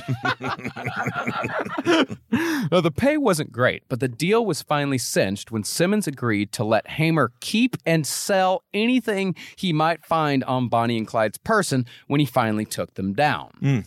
Hamer was also promised as much time as he needed to capture Bonnie and Clyde, and he got an assurance that Ma Ferguson was behind him 100% regardless of politics or their past. And once Frank Hamer was on their trail, Bonnie and Clyde had just a little more than three months to live. Uh oh, Hamer's on it. Meanwhile, now that Bonnie and Clyde had actual professionals in their gang, they were doing better than ever. They just started Oh, my figuring it God. out. They literally they are they are fucked up beyond belief. Right. But they are starting to get a system and starting to mature. Isn't that unfortunate? well, their first robbery scored $3,800, which works out to about 72 grand in today's money. But a big reason why the robberies went so smoothly was because it was Raymond Hamilton and Hilton Bybee doing the actual bank robbing. Well, they were hard motherfuckers. Yeah. Right. That should have been it the entire time. Bonnie and Clyde should have been the face. They should have had actual people working. They are the producers. Yes. And Clyde, he was just the getaway driver, which was what he should have been doing the whole fucking Yeah. time. Thing was about Clyde, though, is that since family was so important to him, he didn't mind indulging the other members when they wanted to see their family. He's kind of like Dave Thomas in a from way. Wendy's? Yeah, it's In something about what, in what way? because Dave Thomas was an orphan. He said his whole thing about was creating families within the Wendy's community, so he encouraged families to work at the restaurant. First of all, I have no idea if any of that is true. This is, I mean, I know that he's an orphan and he did like families, but it is interesting to say Did you go in a Dave Thomas like YouTube hole or something? Dave Thomas was a, he's David Copperfield of burgers. I did not know that you love Dave Thomas, the founder of Wendy's, so I much. feel I don't love him. I respect him. All right. He had a good idea and he ran with it. Square burgers, you gotta love it. Well, the Barrow Gang started spending a lot of time in Bienville Parish in Louisiana with the family of Henry Methvin. Now, although Clyde and Henry Methvin didn't know each other before the break, they became fast friends. Oh. In Eastham, Henry had earned the nickname Tush Hog, which was somehow a tribute to his toughness. It's interesting about how now, if you were in prison and you got the nickname Tush Hog, it'd be different. It might be different. It might be different. Yeah, because it's like I quit hogging all the tush. right. yeah, that could go in a whole series of different directions. Oh yeah, I fucking I don't know the idea of being up to your snout and tush. You know what I Oh, mean? yeah, That's nice. Of course. Yeah, I've seen the documents. I've seen the videos. And Clyde liked Henry a hell of a lot more than he liked Raymond Hamilton. See, Clyde and Raymond Hamilton were still button heads, and it only got worse when Raymond started bringing along his own body, a woman named Mary O'Dare. Yes, and I think button heads is actually how Henry got the name Tushhog. Oh yeah, Mary. but She had the bed there, there. Uh, eh, good there, there. I did not. No. Now, although Mary O'Dare sounds like the perfect bank robber girlfriend, she was really just a pain in the ass. Yeah, she was a real Nancy Spungen. Yeah, see, Bonnie totally understood that life on the road was hard. Bonnie didn't complain, but Mary O'Dare spent her whole time pissing and moaning because they weren't going out to dinner at fancy places and dancing in nightclubs every night like she thought a glamorous criminal gang should. I mean, honestly, she's what all of us would be doing. the thing is, uh, well, yeah, I'm not. We're not. I'm not a tush hog. no, all right. no, I'm no, not none of us are built for the tush road. hogs. No, we're not, we're no, not no. doing that. No, d- but she, I don't know what she thought. The idea of I mean, like, why would you go to a famous nightclub if you were on the run from the law? Right. You can't go to these places. It's the sad thing about celebrity. Well, I think she had like a Hollywood version in her Yeah. head. Like she was watching all these movies like Angels with Dirty Faces and stuff like that, where she sees all these criminals hanging out Yeah. in nice suits. They've all got martini glasses Uh-huh. and they're all having a wonderful time. And Mary O'Dare thought thought that's what life in the Barrow Gang was going to be, but it's Yeah. just fucking Vienna weenies and bathing in It is. strings. It literally is someone who wants to get into the porno industry, the sex work industry, and they just like go out to L.A. and they're like, "This is going to be just like Boogie Nights," and then they're like, "Did you finish the movie?" And then they're like, "No, I No. watched the first half." No, the first half, it was Yeah. fucking, it was fucking rocking, dude. You know what I mean? But Clyde was stuck with Mary O'Dare because Raymond was pretty much the only one in the gang who really knew what they were doing. But finally, Mary went too far when she tried to get rid of Clyde. Because Mary really liked Bonnie, but Mary didn't like you're, Clyde. you're gonna piss off Bonnie. And one night, after Bonnie and Clyde got into a particularly bad fight, Mary tried to convince Bonnie to slip Clyde a Mickey and leave him behind to form a new gang with Mary and Raymond. Yeah, that's a bad look, dude, Yeah. because Bonnie is fucking loyal. And you Yeah. forget she is a fucking little serpent. Like, at at some point, she's just like, what? No, it, what did you just say? Do what? To who? And then, you know, Mary O'Dare is thinking they're just having fun. And then all of a sudden, just a click, click, her fucking eyes change. Well, that's what people got to realize when you're in a battle, when you're in war. I mean, t- obviously, we haven't been in gunfights together, but we've gone through a lot together and we can make fun of each other. But when someone from the outside says something, it's just like, no, No. Yeah. you don't get to do that. No, do yeah, you like, you're- the, you like your fucking kneecaps? Do you want to keep them? You literally just started in this gang. Right? like, nope. Well, after that, Clyde told Raymond and Mary to fuck off.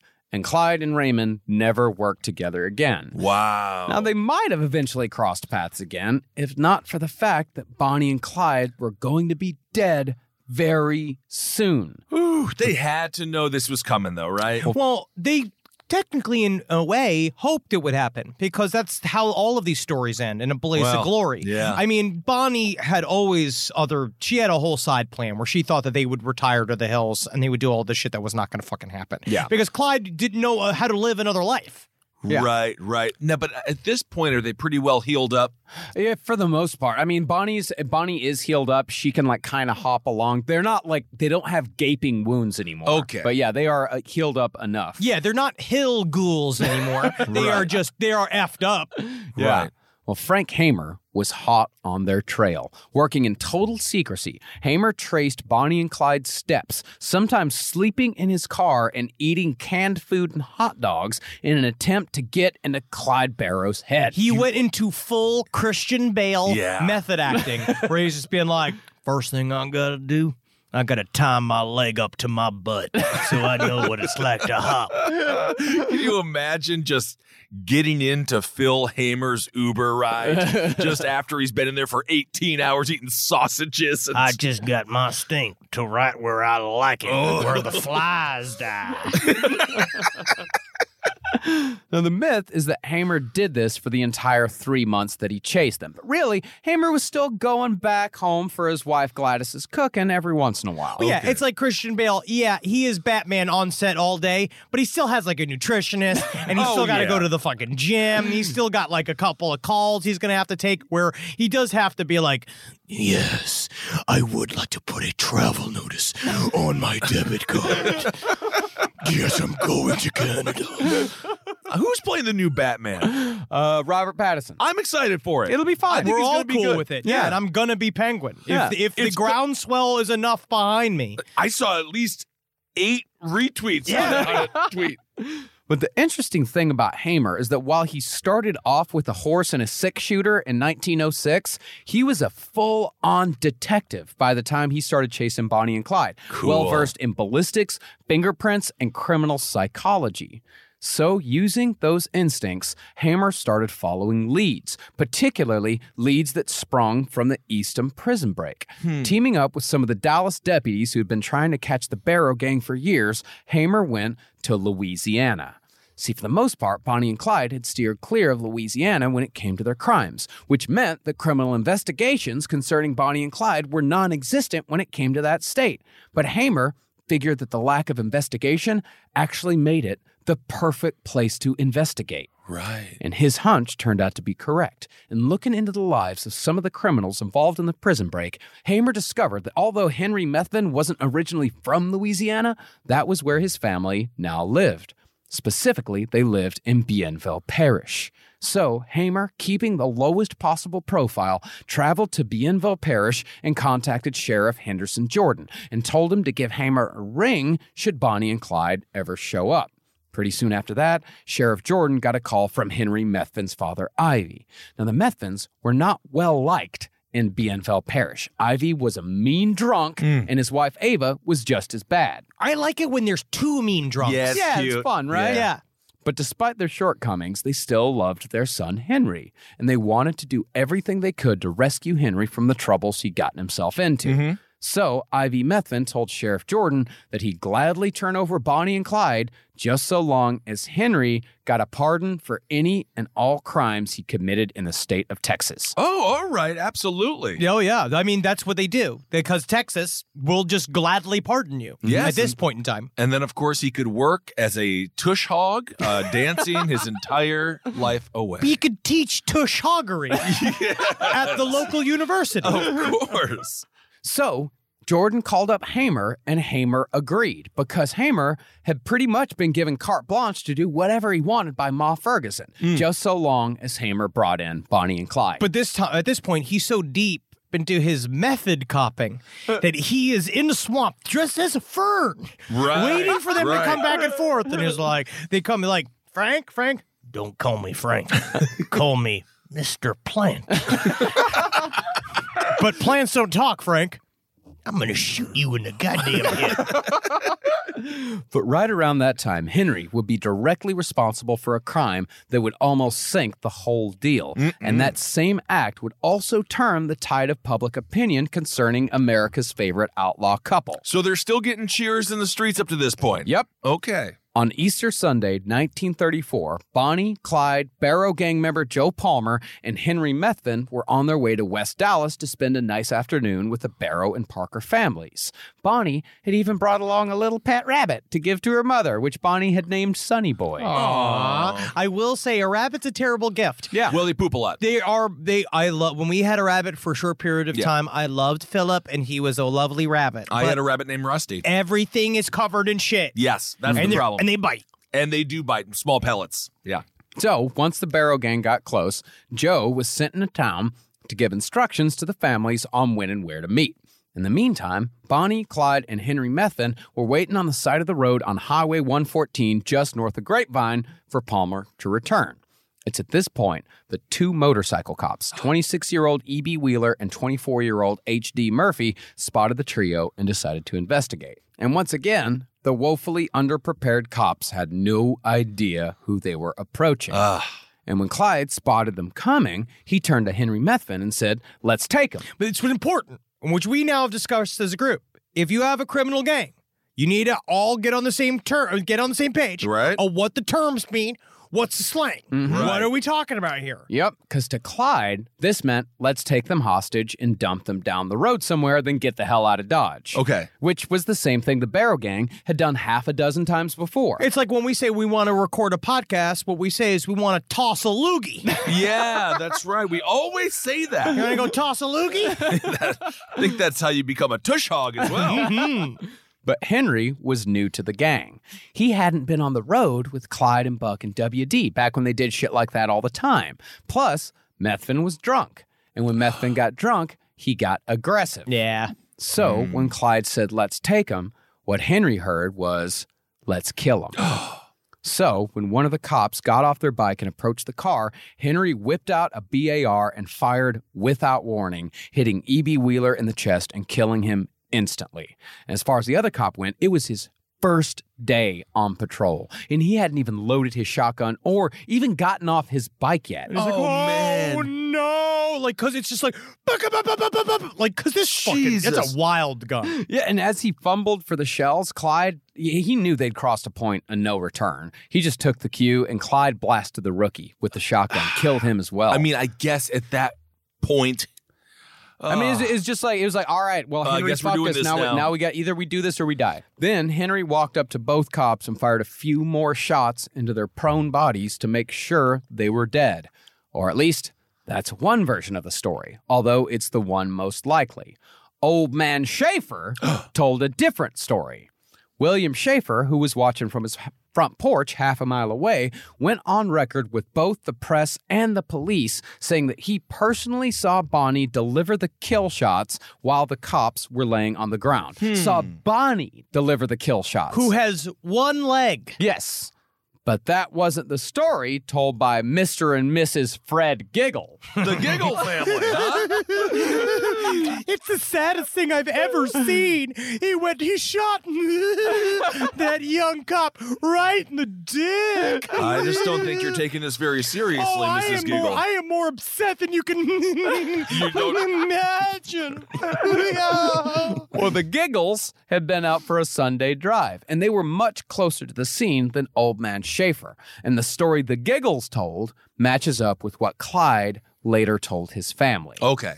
Regardless, though, Schaefer's story, Old Man Schaefer, that was the one the press went with. And movie theaters across the country showed newsreels of Old Man Schaefer colorfully reenacting the scene in his front yard. He wouldn't believe it. She came out the car just ba boom, ba boom, ba boom. Huge breasts showing exposed. And then she put the gun in her vagina. Really? And she went kakoosh, kakoosh, kakoosh. And then Clyde took off the dress and the two of them started making love in the ditch, you see. And that's when I entered and I said, Can I watch? And then Clyde said, Let me watch, right? Yes. And the next thing I know, we're cornholing each other while Uh-huh. the radio was playing, and then it started raining, right?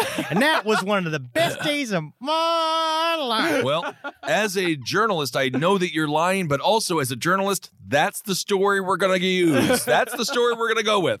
Well, things looked even worse for the Barrow Gang when it was revealed that Officer Murphy was just two weeks from his wedding.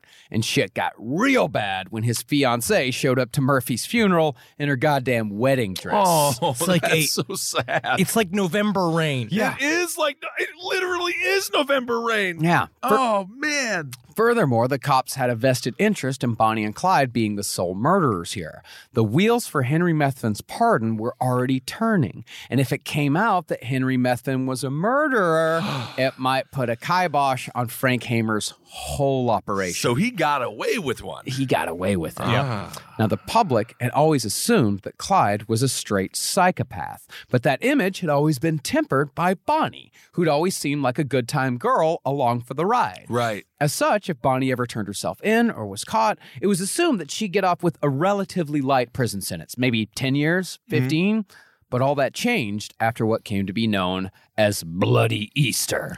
Now you had old man Schaefer's image of Bonnie murdering an honest young cop with a shotgun, laughing and saying, Look at how his head bounces. So if Bonnie was caught, she was going to the fucking chair. Ma Ferguson even put a price on Bonnie's head for the first time, offering $500 each for Bonnie and Clyde. But the Barrow Gang wasn't done just yet.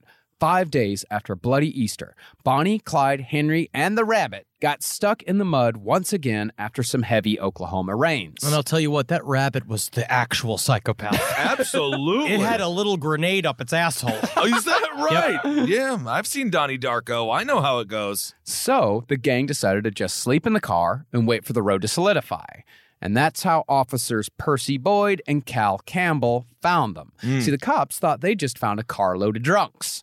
And when the barrel gang saw the cops approaching, Clyde tried to get away, but the road was still wet, so the tires sunk down to the rims. Now, Cal Campbell was just an old man who'd taken up a constable job to shore up some of his losses in the Depression. And because he was barely trained, if at all, he was a little jumpy. he thought he saw someone go for a gun, so Campbell drew his piddly little pistol and fired. Of course, the Barrow Gang responded with rifles. Yep. Mm-hmm. A bullet severed Campbell's aorta, and he died shortly thereafter. And the Barrows hit Boyd as well, but decided to take him hostage instead of finishing him off. The problem was that the car was still stuck in the mud. This What are shit they gonna is, do? There's a lot of logistics. Yeah. Oh. Always with Bonnie and Clyde. Absolutely. Luckily, though, this was a relatively populous area, so when the shooting started, a few farmers came out of their houses to see what was going on. And after noticing them, Clyde immediately drafted the farmers with his gun and got them to work on pushing out the car. Leadership's about delegation. I guess so. And anytime a motorist stopped to see if they could help, Clyde pointed his rifle in their direction and made them get out of their car and help as well. It wasn't until a man named Charlie Dobson came by with a chain and a truck that the Ford V8 finally got free. The whole thing had taken about 40 minutes. Okay. The whole time, there's this corpse of this old man sitting in the road right next to him. Jeez. But only a few miles away, the Barrow Gang found the road blocked by two more cars stuck in the mud as well. Oh my goodness. This is such a pain in the goddamn ass. really And All is. of it, it just nothing's easy. You remember, they haven't stopped.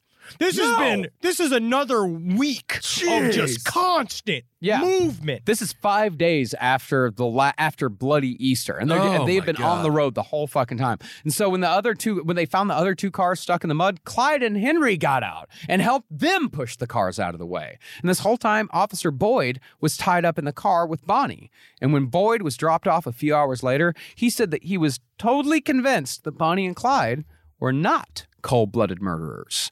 Although there may have been a little Stockholm syndrome at work here. Hmm. Boyd said that he was convinced they were just dumb kids drowning in the deep end, and he kind of even forgave them for killing his partner. They're well, like, it was uh, it was the first day on the job for his partner. They didn't have a chance to bond. Yeah, they, didn't really have a did. chance to bond. and when they let Boyd go, he asked Bonnie if there was anything she wanted to tell the press on behalf of the Barrow Gang. And Bonnie's only statement was this. Tell them I don't smoke cigars. Ma'am, that is like the least of uh, what they're saying about you in the papers. They they said that you're a, a murderer and you're hanging out with like a a, a rapist. I'm no Kevin Spacey. I don't smoke cigars. I don't think. And still, this whole time, the state of Texas was working on a pardon for Henry Methvin, despite the fact that he'd been involved in two murders. It seems like he was the most aggressive one. Yes. Very much so. And by this time, it was well known that Frank Hamer was on the trail. After Bloody Sunday, Hamer had put together a posse. And since the Texas government had to look like it was doing something, they released Hamer's involvement to the press. Which is he was trying to keep as quiet as possible for so long because he knew the longer he was operating in silent with silence and in secrecy without them knowing that he was on this trail, that then he would be able to catch up to them easy. But the fact that Frank Hammer was on the trail didn't really bother Bonnie and Clyde. Now it could be that they were too young to know just how legendary Frank Hammer was, because Frank Hammer was a celebrity. And It could also be they figure one more cop, who gives a shit? We- Right. There's already a thousand cops after us right now. Who gives a shit for one more guy? Yeah, but they didn't understand it was fucking. He, it is Steven Seagal, but from Under Siege, not in real life. Oh, that's good. yeah. that's good. Oh, under siege, Steven Seagal, very badass. Back when he was thin. Kind of. Well, Frank Hamer's original plan was to take Bonnie and Clyde alive. And this was despite the fact that the Barrow Gang notoriously never surrendered, no matter what the situation.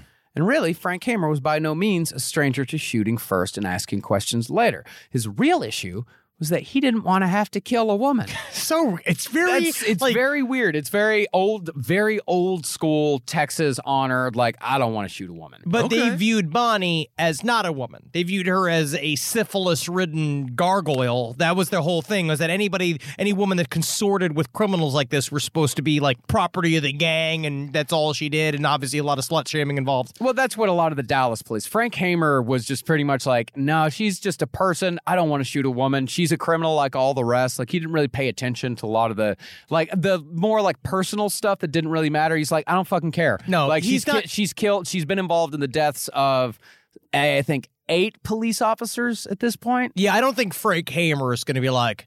Do you think that Meghan Markle is cheating on Prince Harry? I don't know. I don't know. Well, the thing is that his original plan skirted the inevitability of murdering Bonnie and Clyde. See, when the Barrow Gang came to Bienval Parish to visit Henry Methvin's family, they didn't stay with the Methvins. They stayed in an old abandoned house, which was fairly easy to do since the countryside was littered with foreclosed homes. Oh, okay. So Frank's plan was to figure out where they were going to sleep beforehand, sneak in while the gang was asleep, pistol whip them into submission, kick their guns away, and take them in. Let me see those kneecaps. Yeah, let me see those shins. Oh my God, it's the tiniest leg I've ever seen on a woman. Let me pull it a little bit. Oh, that's fun. That's a fun little leg you got. But it soon became clear to Hamer that this wasn't going to be an option. The biggest problem was that it was damn near impossible to tell when the Barrow Gang was staying the night or when they were just passing through. And after the Barrow Gang killed Cal Campbell, Hamer knew that the longer the Barrow Gang was out there, the more dead cops there were going to be laying in the ditches of Texas and Oklahoma. Yeah, you want to kind of avoid that, I think. They- He just wanted to get them the fuck off the road no matter what the cost. Right. Okay, so he kind of switched. He's he's he's going away from his more passive ways. Yeah. So Frank figured the only way to take him down was a good old fashioned ambush. Oh. The plan was fairly simple. First, they had to make sure Henry Methvin wasn't anywhere near Bonnie and Clyde when the ambush occurred, because Frank Hamer prided himself on never going back on his word. He always said every time he made a deal with the criminal, doesn't matter who he is, doesn't matter what he did, if he made a deal, he was going to honor his word. That's a that's a big promise though. Yeah. So Yeah. we'll see what happens. Honestly, this is getting me really excited for Rob Zombie's Three from Hell. Yeah, For dude. some reason, I feel like this is like a, it a feels sub like it. support for that It movie, really is. this entire series. So, during one of the quick visits, Ivy Methvin took his son aside and told him about the deal. Uh, Henry was a little incredulous at first, but it didn't take him long to accept the fact that he could either live with the betrayal or die with Bonnie and Clyde. Yeah, because he wasn't codependent on Bonnie and Clyde. And I imagine he's watching them fuck all the time or do like, you know, have a relationship and shit. And he's just the kind of third wheel. Well, the second part of Hamer's plan was to make sure that the Barrow Gang came to see Bienville as a safe haven. And this is how Hamer actually used the press to his advantage. He deliberately made it look like he was focusing on Arkansas, Missouri, Texas, and Oklahoma. Smart. And he made damn sure no one saw him in Louisiana. Well, I put on this wig and this fancy dress, and again, I completely blend in.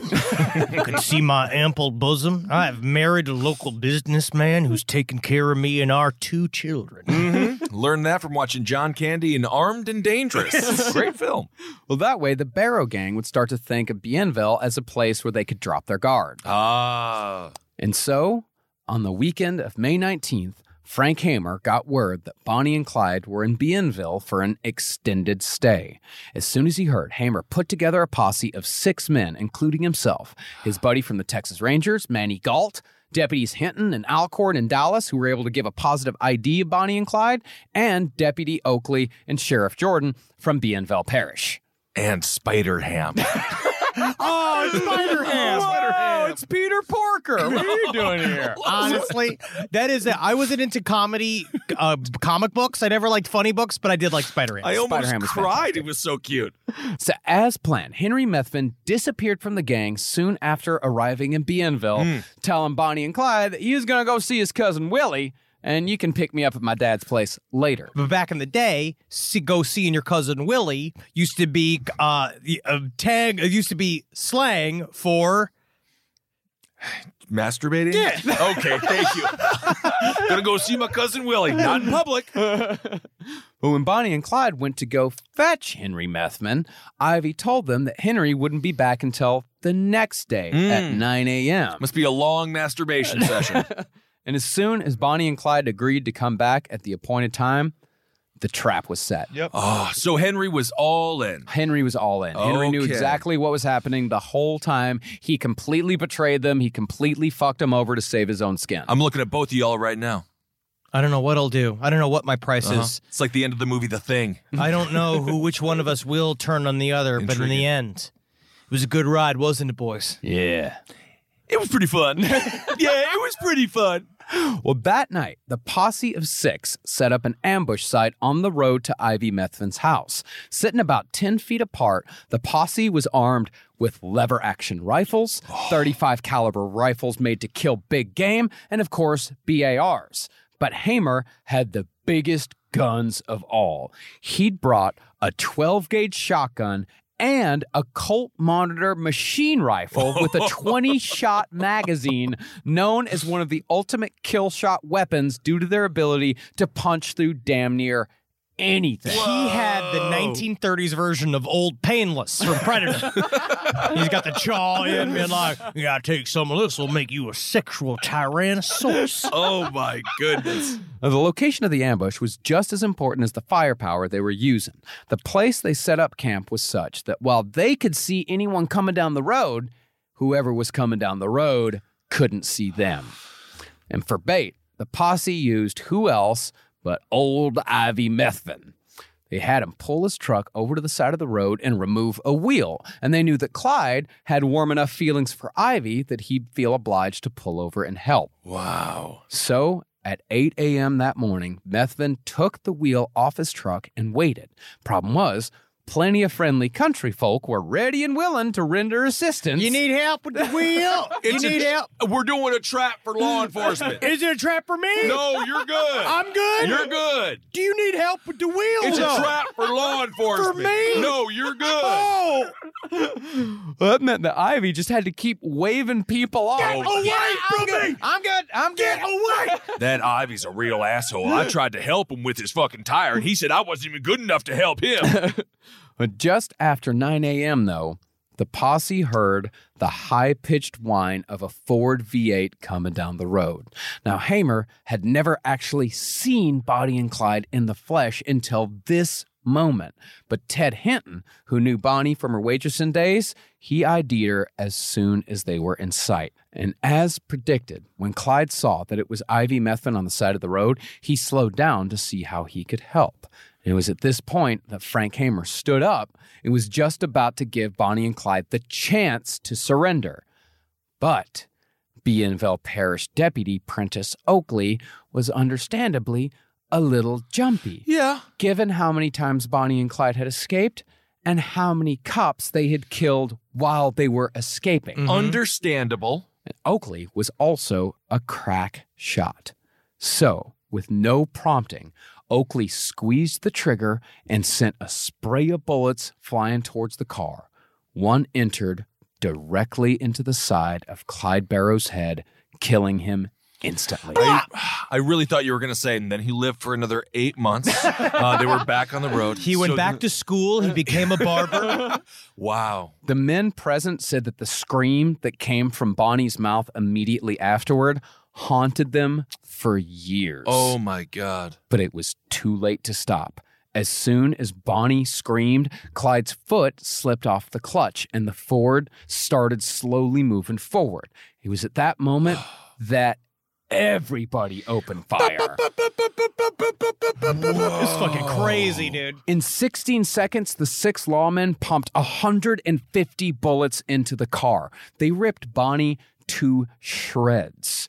Then, when the car stopped, Hamer walked up to the vehicle, opened the door, and fired a few more shots in the bodies just to make sure. Wow. Ted Hinton said that when they opened the doors, Bonnie and Clyde's bodies looked like nothing more than wet red rags. Wow. 16 seconds ends this whole crazy tale. And not a goddamn one of the cops helped Ivy Methin put the wheel back on the car. They didn't help the goddamn guy with the wheel. Can one of you guys help me out? Be like, hey, oh man, you asked me earlier. You want to come help me with the car? Fuck you, What Ivy. worked out for you then, huh? So almost immediately, Ted Hinton started filming the scene. A reporter had given him a 16 millimeter movie camera for when he finally got Bonnie and Clyde. And Hinton had been carrying around this movie camera in the trunk of his car for 17 months. Wow.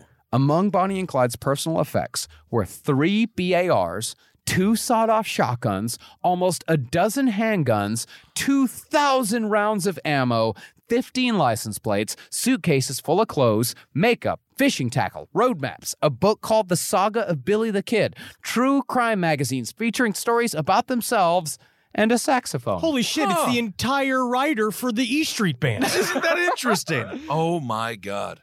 Well, Frank Hammer took the guns so he could sell them to true crime memorabilia collectors because that was already a big business. Huh. And he took the tackle box for his own personal use as payment for a job well done. So he just wanted lures out of the thing? Lures This and the- whole thing was a large plan for him to get lures? Lures and the guns. Yeah, but he also this is just you've been hunting these dudes. Yeah, you've been yeah, dressed yeah. as a plant for three weeks. You're He living never, in the he swamp. never dressed as a plant in the He's, swamp. he made love to that man I do pretending like- to be a woman. I do like that he. No, I mean we don't know if he. knew. See, that's the great thing with just saying stuff. But Bob Alcorn, he took the sacks. But he later felt guilty about it and returned the sacks to the Barrow family.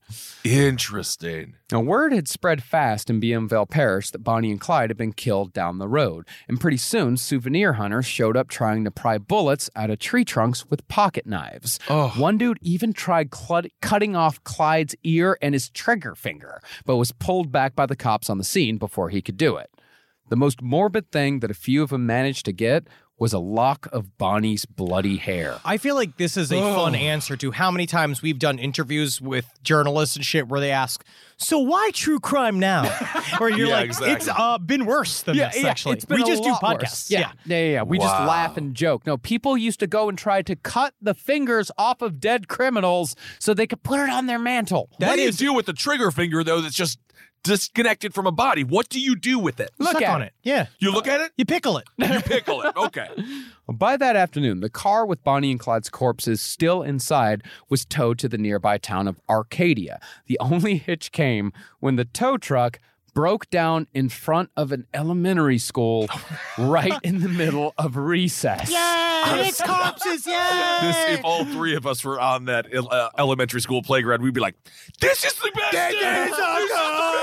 Look, I got blood on me. Oh my I'm God, covered in Henry, blood. I- You got the blood.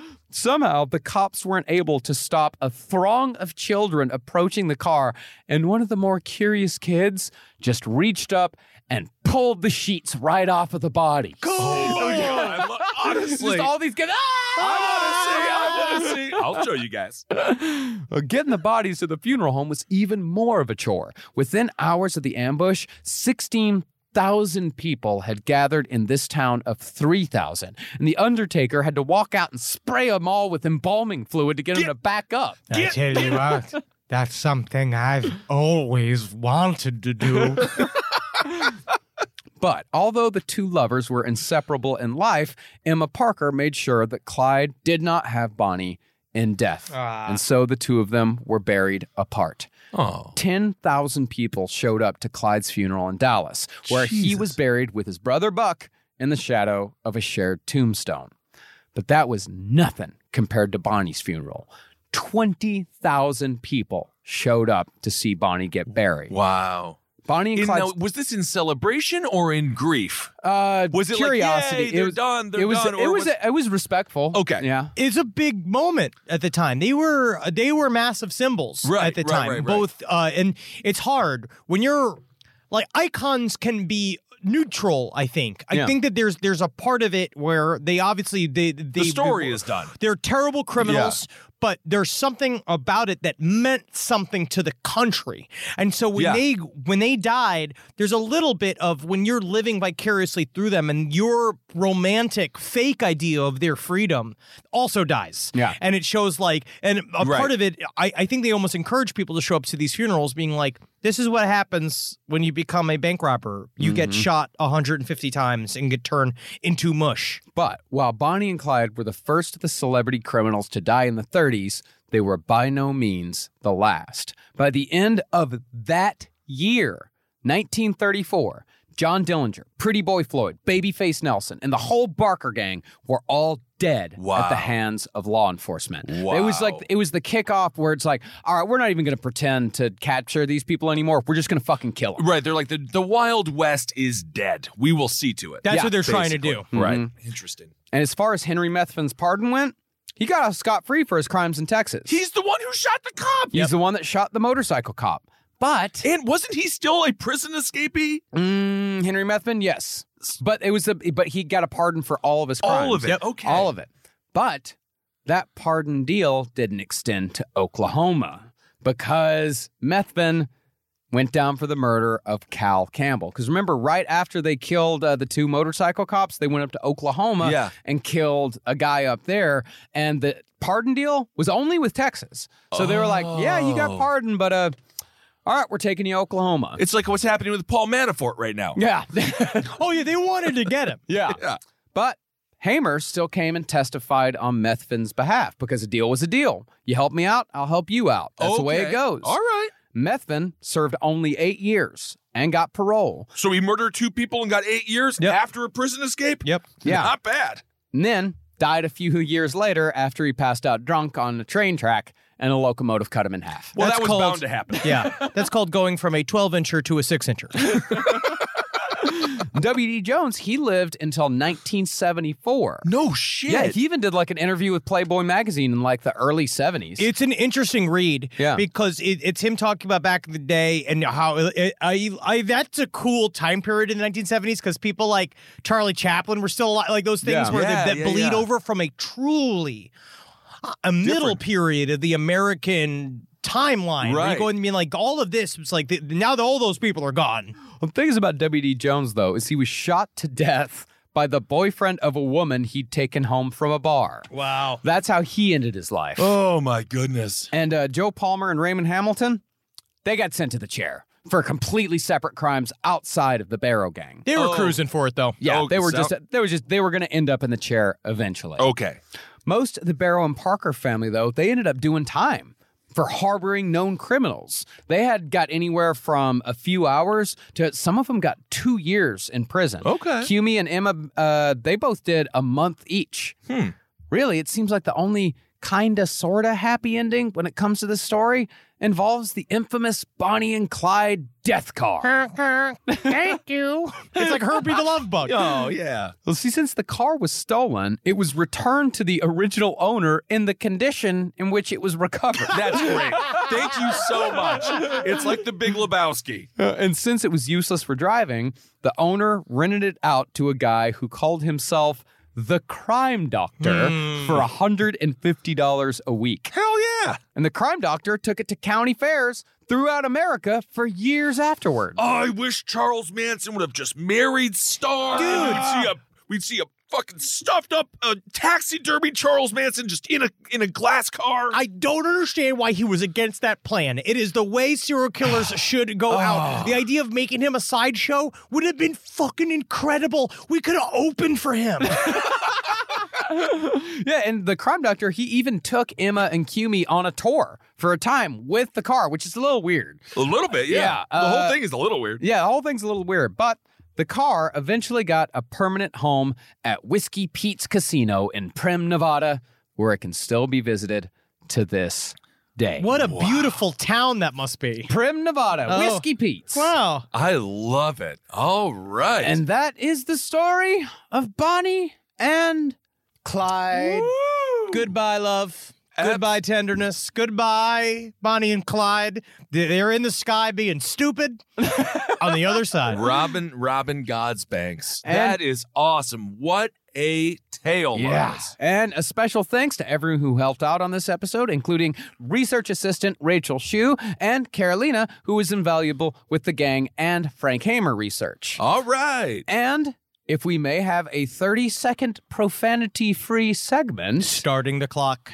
Now, I would like to thank my niece, Kelby Parks, who did the legwork on the G. McMean story, and she's already a true crime nerd in training at 12, despite having no idea what I do for a living. That's so great. thank you very much, Kelby. Her father is allowing her to listen to this 30 second segment of the show. You All did a right. good job, Kelby. It seriously is read go down together because like we weren't able to cover even half of the story in this series. Like this story this story truly is is actually crazier and more intense mm. and more complicated than even w- than we were able to really cover. Did you ever read the book Dahlgren? No. Dahlgren is, an, is a hallucinatory sci fi book from the 70s that reminds me of this whole story where it is, there are so many alleyways, and it's a, it, we talked about it last episode where it's like this kind of fever dream that you're caught in, mm. where their exploits were, uh, it's so interesting. Like when you read Go Down Together, you feel like you're with them. Yeah. Like you feel like you can,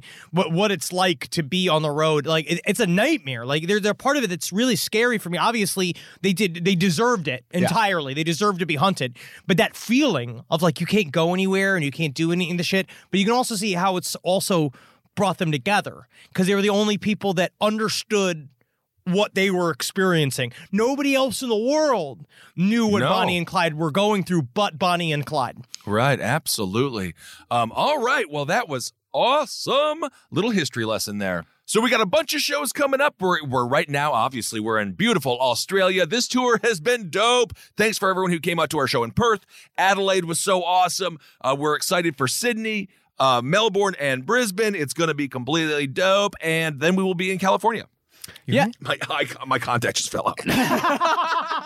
yeah, go to last podcast uh, on the left.com for all of the shows uh, that we yeah, have coming up in the next year. We're going to Europe. We're coming to California. We're coming to the Midwest. Uh, we're coming to, you know, the New York area, New Jersey, uh, Pennsylvania, all kinds of fucking places. Man, I can't believe we're doing a casino show in Atlantic City. I am so excited. It's like ridiculous. It's going to be fucking weird. It's going to be real weird. I'm really excited. I'm going to, I am, that is the one time I will gamble. Can you play blackjack with me, please? Of course. And roulette. Oh yeah. Okay. No, I'll go with you on a casino adventure in AC. That's a one. That's a one spot. I'll do it because it'll be a little dalliance. But I don't like. I like spending money on things I get. No, but when you spend money, you can actually get money at a casino. I, I you can. I am bad gambler. I am bad gambler. um, all right, everyone. Well, thank you all so much for listening. We love you. Without you, we don't exist. Um, so hail yourselves. Hail Satan. Helgin. Magustalations. Hail me. And honestly, come to goddamn Australia. Come to come Oh, to goddamn yeah. Australia. We're having a fucking blast. It's Seriously, great. it is so worth it. It is just a beautiful place. Mm-hmm. Beautiful. After you get over the uh, the time change, which makes you feel like uh, oh, I know. still feel like I'm tripping balls all the time. Yeah, yeah. yeah. Goodbye. Bye. This show is made possible by listeners like you. Thanks to our ad sponsors, you can support our shows by supporting them. For more shows like the one you just listened to, go to lastpodcastnetwork.com.